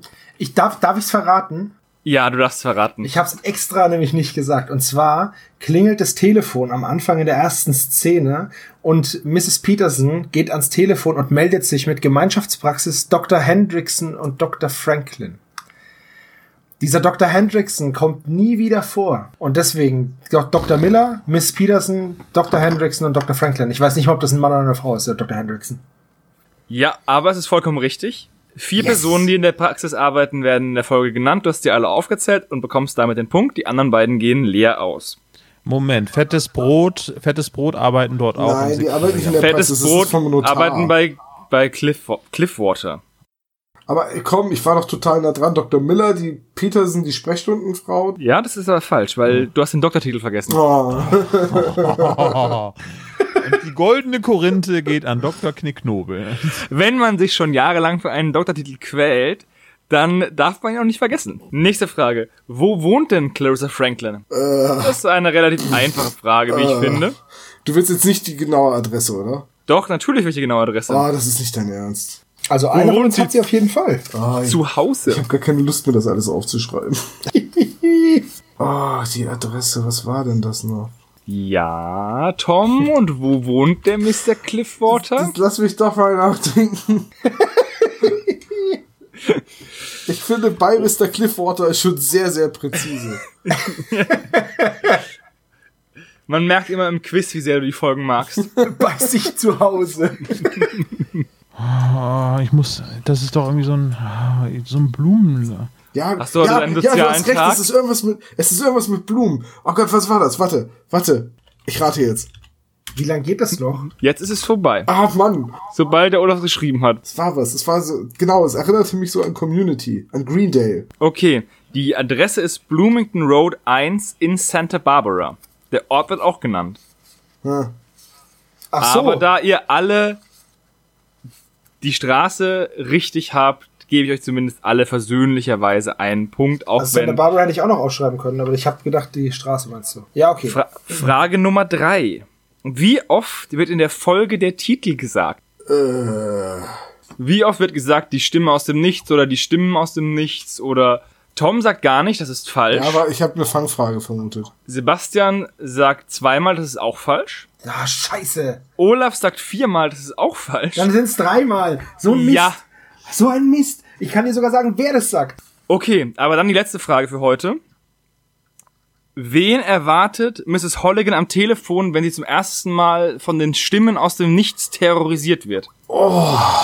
Gott. Auch wieder geraten. Ich, das ist echt, das ist so gemein dieses Mal. Ich wusste es alles und habe mich. Ach. So, wir haben zwei richtige Antworten und eine falsche. Ja. Die richtige Antwort ist ihre Freundin Gloria. Hm. Das haben Olaf und Sebastian. Tom, du hast es leider nicht richtig. Ja, ich- du hast Ich habe Claire. Claire. geraten, Ja. Ich wusste, es war irgendein Frauenname, aber ich dachte auch, es. Ja, egal. auch die Anzahl der Buchstaben passt fast und auch das Schriftbild, aber es ist leider nicht richtig. Ja. Willst du wissen, wie oft Bob klopft Nee. an der Tür? Nein. Zweimal siebenmal, also 14 Mal. Willst du auch wissen, wie oft in der Anfangsszene das Telefon klingelt? Nein. Insgesamt 16 Mal in neun verschiedenen aufeinanderfolgenden Jetzt, Sequenzen. jetzt guck mal, was Sie, jetzt gucken Sie doch mal, was Sie mit Ihren Fragen anrichten, Dr. Knick. Sebastian ist ein Schatten seiner selbst. Das erste Telefon klingelt dreimal, bis jemand dran Ja? geht. Das, er er das war mal ein aufgeweckter junger Mann, jetzt ist er ein Buchhalter. Mal, dreimal, dann klingelt's viermal, dann einmal, dann noch einmal, dann zweimal, dann zweimal und dann zum Schluss noch einmal. Das sind insgesamt 16. Wenigstens einen konnte ich vom gefährlichen Halbwissen wegbringen. Übrigens oder ist der. Termin House von Mrs. Holligan Lupus 16.30 Uhr. Also kurzer, kurzes, kurze Information, die ich noch gefunden habe bei meiner Recherche. Das Haus, in dem die ihr wohnt, ist das Haus von Psycho. Und zuerst hört man ja eine Klospülung. Und Psycho ist der erste Film, in dem eine laufende Klospülung gezeigt wird in der Kinogeschichte. Oh, das ist eine sehr schöne Analogie. Das, oh, oh, das, das mag ich sehr. Das ist echt schön. Das war, sogar ein, das war sogar ein Skandal damals, weil es einen Verhaltenskodex gab im Hollywood, der darauf zurückgeht, dass es einen Vorfall mit einem Stummfilmstar namens A-Buckle gab oder Fatty Joe oder wie der hieß. Und ähm, bei einer Party ist eine Schauspielerin gestorben, obwohl der nichts damit zu tun hatte, hat es so hohe Wellen geschlagen, dass dann ein Verhaltenskodex in Hollywood aufgestellt wurde. Und der war halt auch keine Bartszenen, so nach dem Motto. Und deswegen war das ein, ein Bruch mit der Norm. Ja, ein ich- schwülendes Klo zu Ich möchte zeigen. da die Hitchcock-Verfilmung mit äh, Anthony Hopkins als Alfred Hitchcock sehr empfehlen. Und, und ich wollte nur noch mal sagen, dass es eine Anspielung auf Terminator gibt in dem Hörspiel. Ich komme wieder. Wir Ich werde auch nächstes Mal wieder dabei sein. Bitte Und jetzt nicht. muss ich wieder gehen. Adieu, Tom. Wir sehen uns. Bereite dich nächstes Mal besser vor. Dann hast du auch nicht immer so eine schlechte Laune am Ende. Ja, das ist nicht alles nur an Ihnen und Ihren komischen Fragen, dass ich schlechte Laune habe. Ich kann dich nicht hören. Ja, dann sind wir am Ende, ne? Ja, sind wir wirklich. Was, was für ein hammerhartes Quiz dieses Mal. Ich glaube, wir waren die letzten Male zu gut. Ich, ich habe das Gefühl, Dr. Knick hatte da was zu kompensieren. Ich habe mir das tatsächlich alles aufgeschrieben und mir ist nur einmal dieses Ding durchgerutscht, dieses Stimmen aus dem Nichts. Ich war dieses Mal aber auch echt schlecht vorbereitet auf die Folge. Das, also, Dr. Knick hat durchaus recht. Ich glaube, Folgen, die ich mag, höre ich halt in der Vorbereitung deutlich öfters. Bei dieser Folge muss ich, musste ich mich wirklich aufraffen, sie zu hören. Man muss, man muss aber auch dazu sagen, es ist, man musste schon wirklich sehr zwischen den Zeilen suchen, weil äh, es war nicht so viel, was man überhören kann.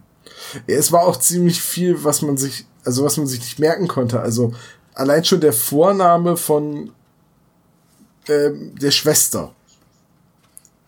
Metzler. Metzler. Den habe ich so oft gehört und ich habe immer noch beim Hören immer wieder das Gefühl, äh, was? Wie heißt die? Wie heißt die? und es, es, es Nee, gibt ich- auch, es gibt auch den Namen Metzler Also wenn man den, den googelt, das erste, was man findet, ist ein Eintrag auf drei Fragezeichen Wiki. Ja, ja, es ist, es ist ein komischer Name. Also ich habe den auch vorher noch nie gehört. Ich glaube, den gibt es Und ich auch würde, nicht. ich würde meine Tochter auch nicht so nennen. Du würdest deine Tochter Rainy Fields nennen. Rainy Fields. Ja, ich würde sie Rainy, Rainy Fields nennen oder ähm, Alyssa. Und äh, ich habe die Folge gehört und habe mir dabei Gedanken gemacht, irgendwie, ob es datenschutzkonform ist, dass die Namen in der Praxis genannt werden. Soweit ist es schon mit mir gekommen. Ach, äh, aber ich bin froh, dass jetzt erstmal so da der Sturm vorbei ist und jetzt gucken wir mal nach, was noch so stehen geblieben ist an Gebäuden. So. Ja, apropos, äh, was stehen geblieben ist. Wir müssten jetzt eigentlich eine Zwischenfolge aufnehmen, das werden wir auch tun, aber es fehlt da dann schon wieder ein, ein Voting für die nächste Folge. Aber, äh, Jungs, uns ist aufgefallen, das ist die 25. Folge.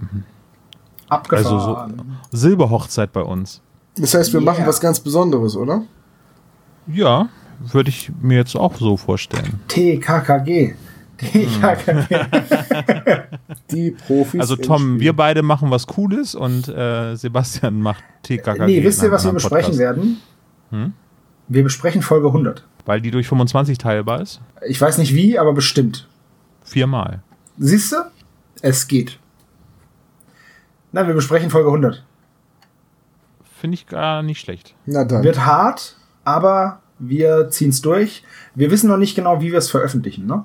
Als Dreiteiler, versteht sich doch von Als selbst. Dreiteiler Ja. oder als Zweiteiler. Wir müssen mal gucken, je nachdem, wie viel, äh, ja, wie viel Detail das dann wird. Ist eigentlich keine schlechte Idee, da die drei Fragezeichen jetzt ja immer alle 25 Episoden einen Dreiteiler rausbringen, können wir jetzt alle 25 Episoden auch einen Dreiteiler besprechen. Genau. Mhm. Wir sind schon ganz gespannt, wie das wird, weil ähm, das ist für uns ja auch eine Premiere. Nur mal so nebenbei, die Folge dauert äh, zwei Stunden und 46 Minuten, Jungs. Ja, wir haben auch schon den ähm, Dings, den Adventskalender besprochen. Der dauerte ja auch ungefähr so lange. Ich möchte übrigens bei Folge 100 gleich schon einmal anmerken, es ist eine Folge, die ich sehr, sehr gerne mag, Oh Gott sei Dank. bis auf das Ende. Ich mag sie nämlich auch sehr gerne. Das Ende ist bisschen cheesy, aber ich mag sie trotzdem. Ja, was mich halt am Ende so stört, ist, dass es halt überhaupt gar kein, äh, keine Auswirkungen auf, den, auf die restliche äh, Welt hat. So eine Woche später hat schon wieder jeder vergessen, dass das die Jungs sind, die äh, die Atombomben gefunden haben. Aber das besprechen wir beim nächsten Mal. Nee, komm, eigentlich, ich habe die ziemlich präsent. Wir können doch eigentlich, Hau es ist raus, 20 ne? vor Wir 12. machen jetzt ne? gleich weiter. Wir machen jetzt direkt im Anschluss weiter, dann können wir das einfach aufnehmen und veröffentlichen und gut ist. Olaf, Äh, ich bin raus, ne? Ähm, ja, wo ich was, wo geht ihr denn jetzt hin? Ihr könnt mich doch hier nicht sitzen Makatao, lassen. ich mache Urlaub auf Makatao. Okay, also Oh die ja. Folge beginnt damit, dass die drei in der Also Zentrale dann sitzen. macht's gut, und bis dann, zum nächsten Mal. das war der Tschüss. spezial gelagerte Sonderpodcast Folge 24. Spalter! Spezies. Vielen Dank fürs Zuhören. Tom schneiden wir das nächste Mal geflissentlich aus unserem Podcast heraus. Ich hoffe, ihr hattet trotzdem Spaß, uns äh, bei dieser kleinen Folgenbesprechung zuzuhören und wir hören uns wieder, wenn es heißt spezial gelagerter Sonderpodcast. Warte mal, was haben wir denn? Die Zwischenfolge, Folge 24,5 erst einmal und dann kommt die 25. A, B und C. Jungs, es war mir wie immer ein Fest, auch mit dir, Tom. Jedenfalls findet Jelena dann heraus, dass es Tschüss. sich bei Sphinx Tschüss.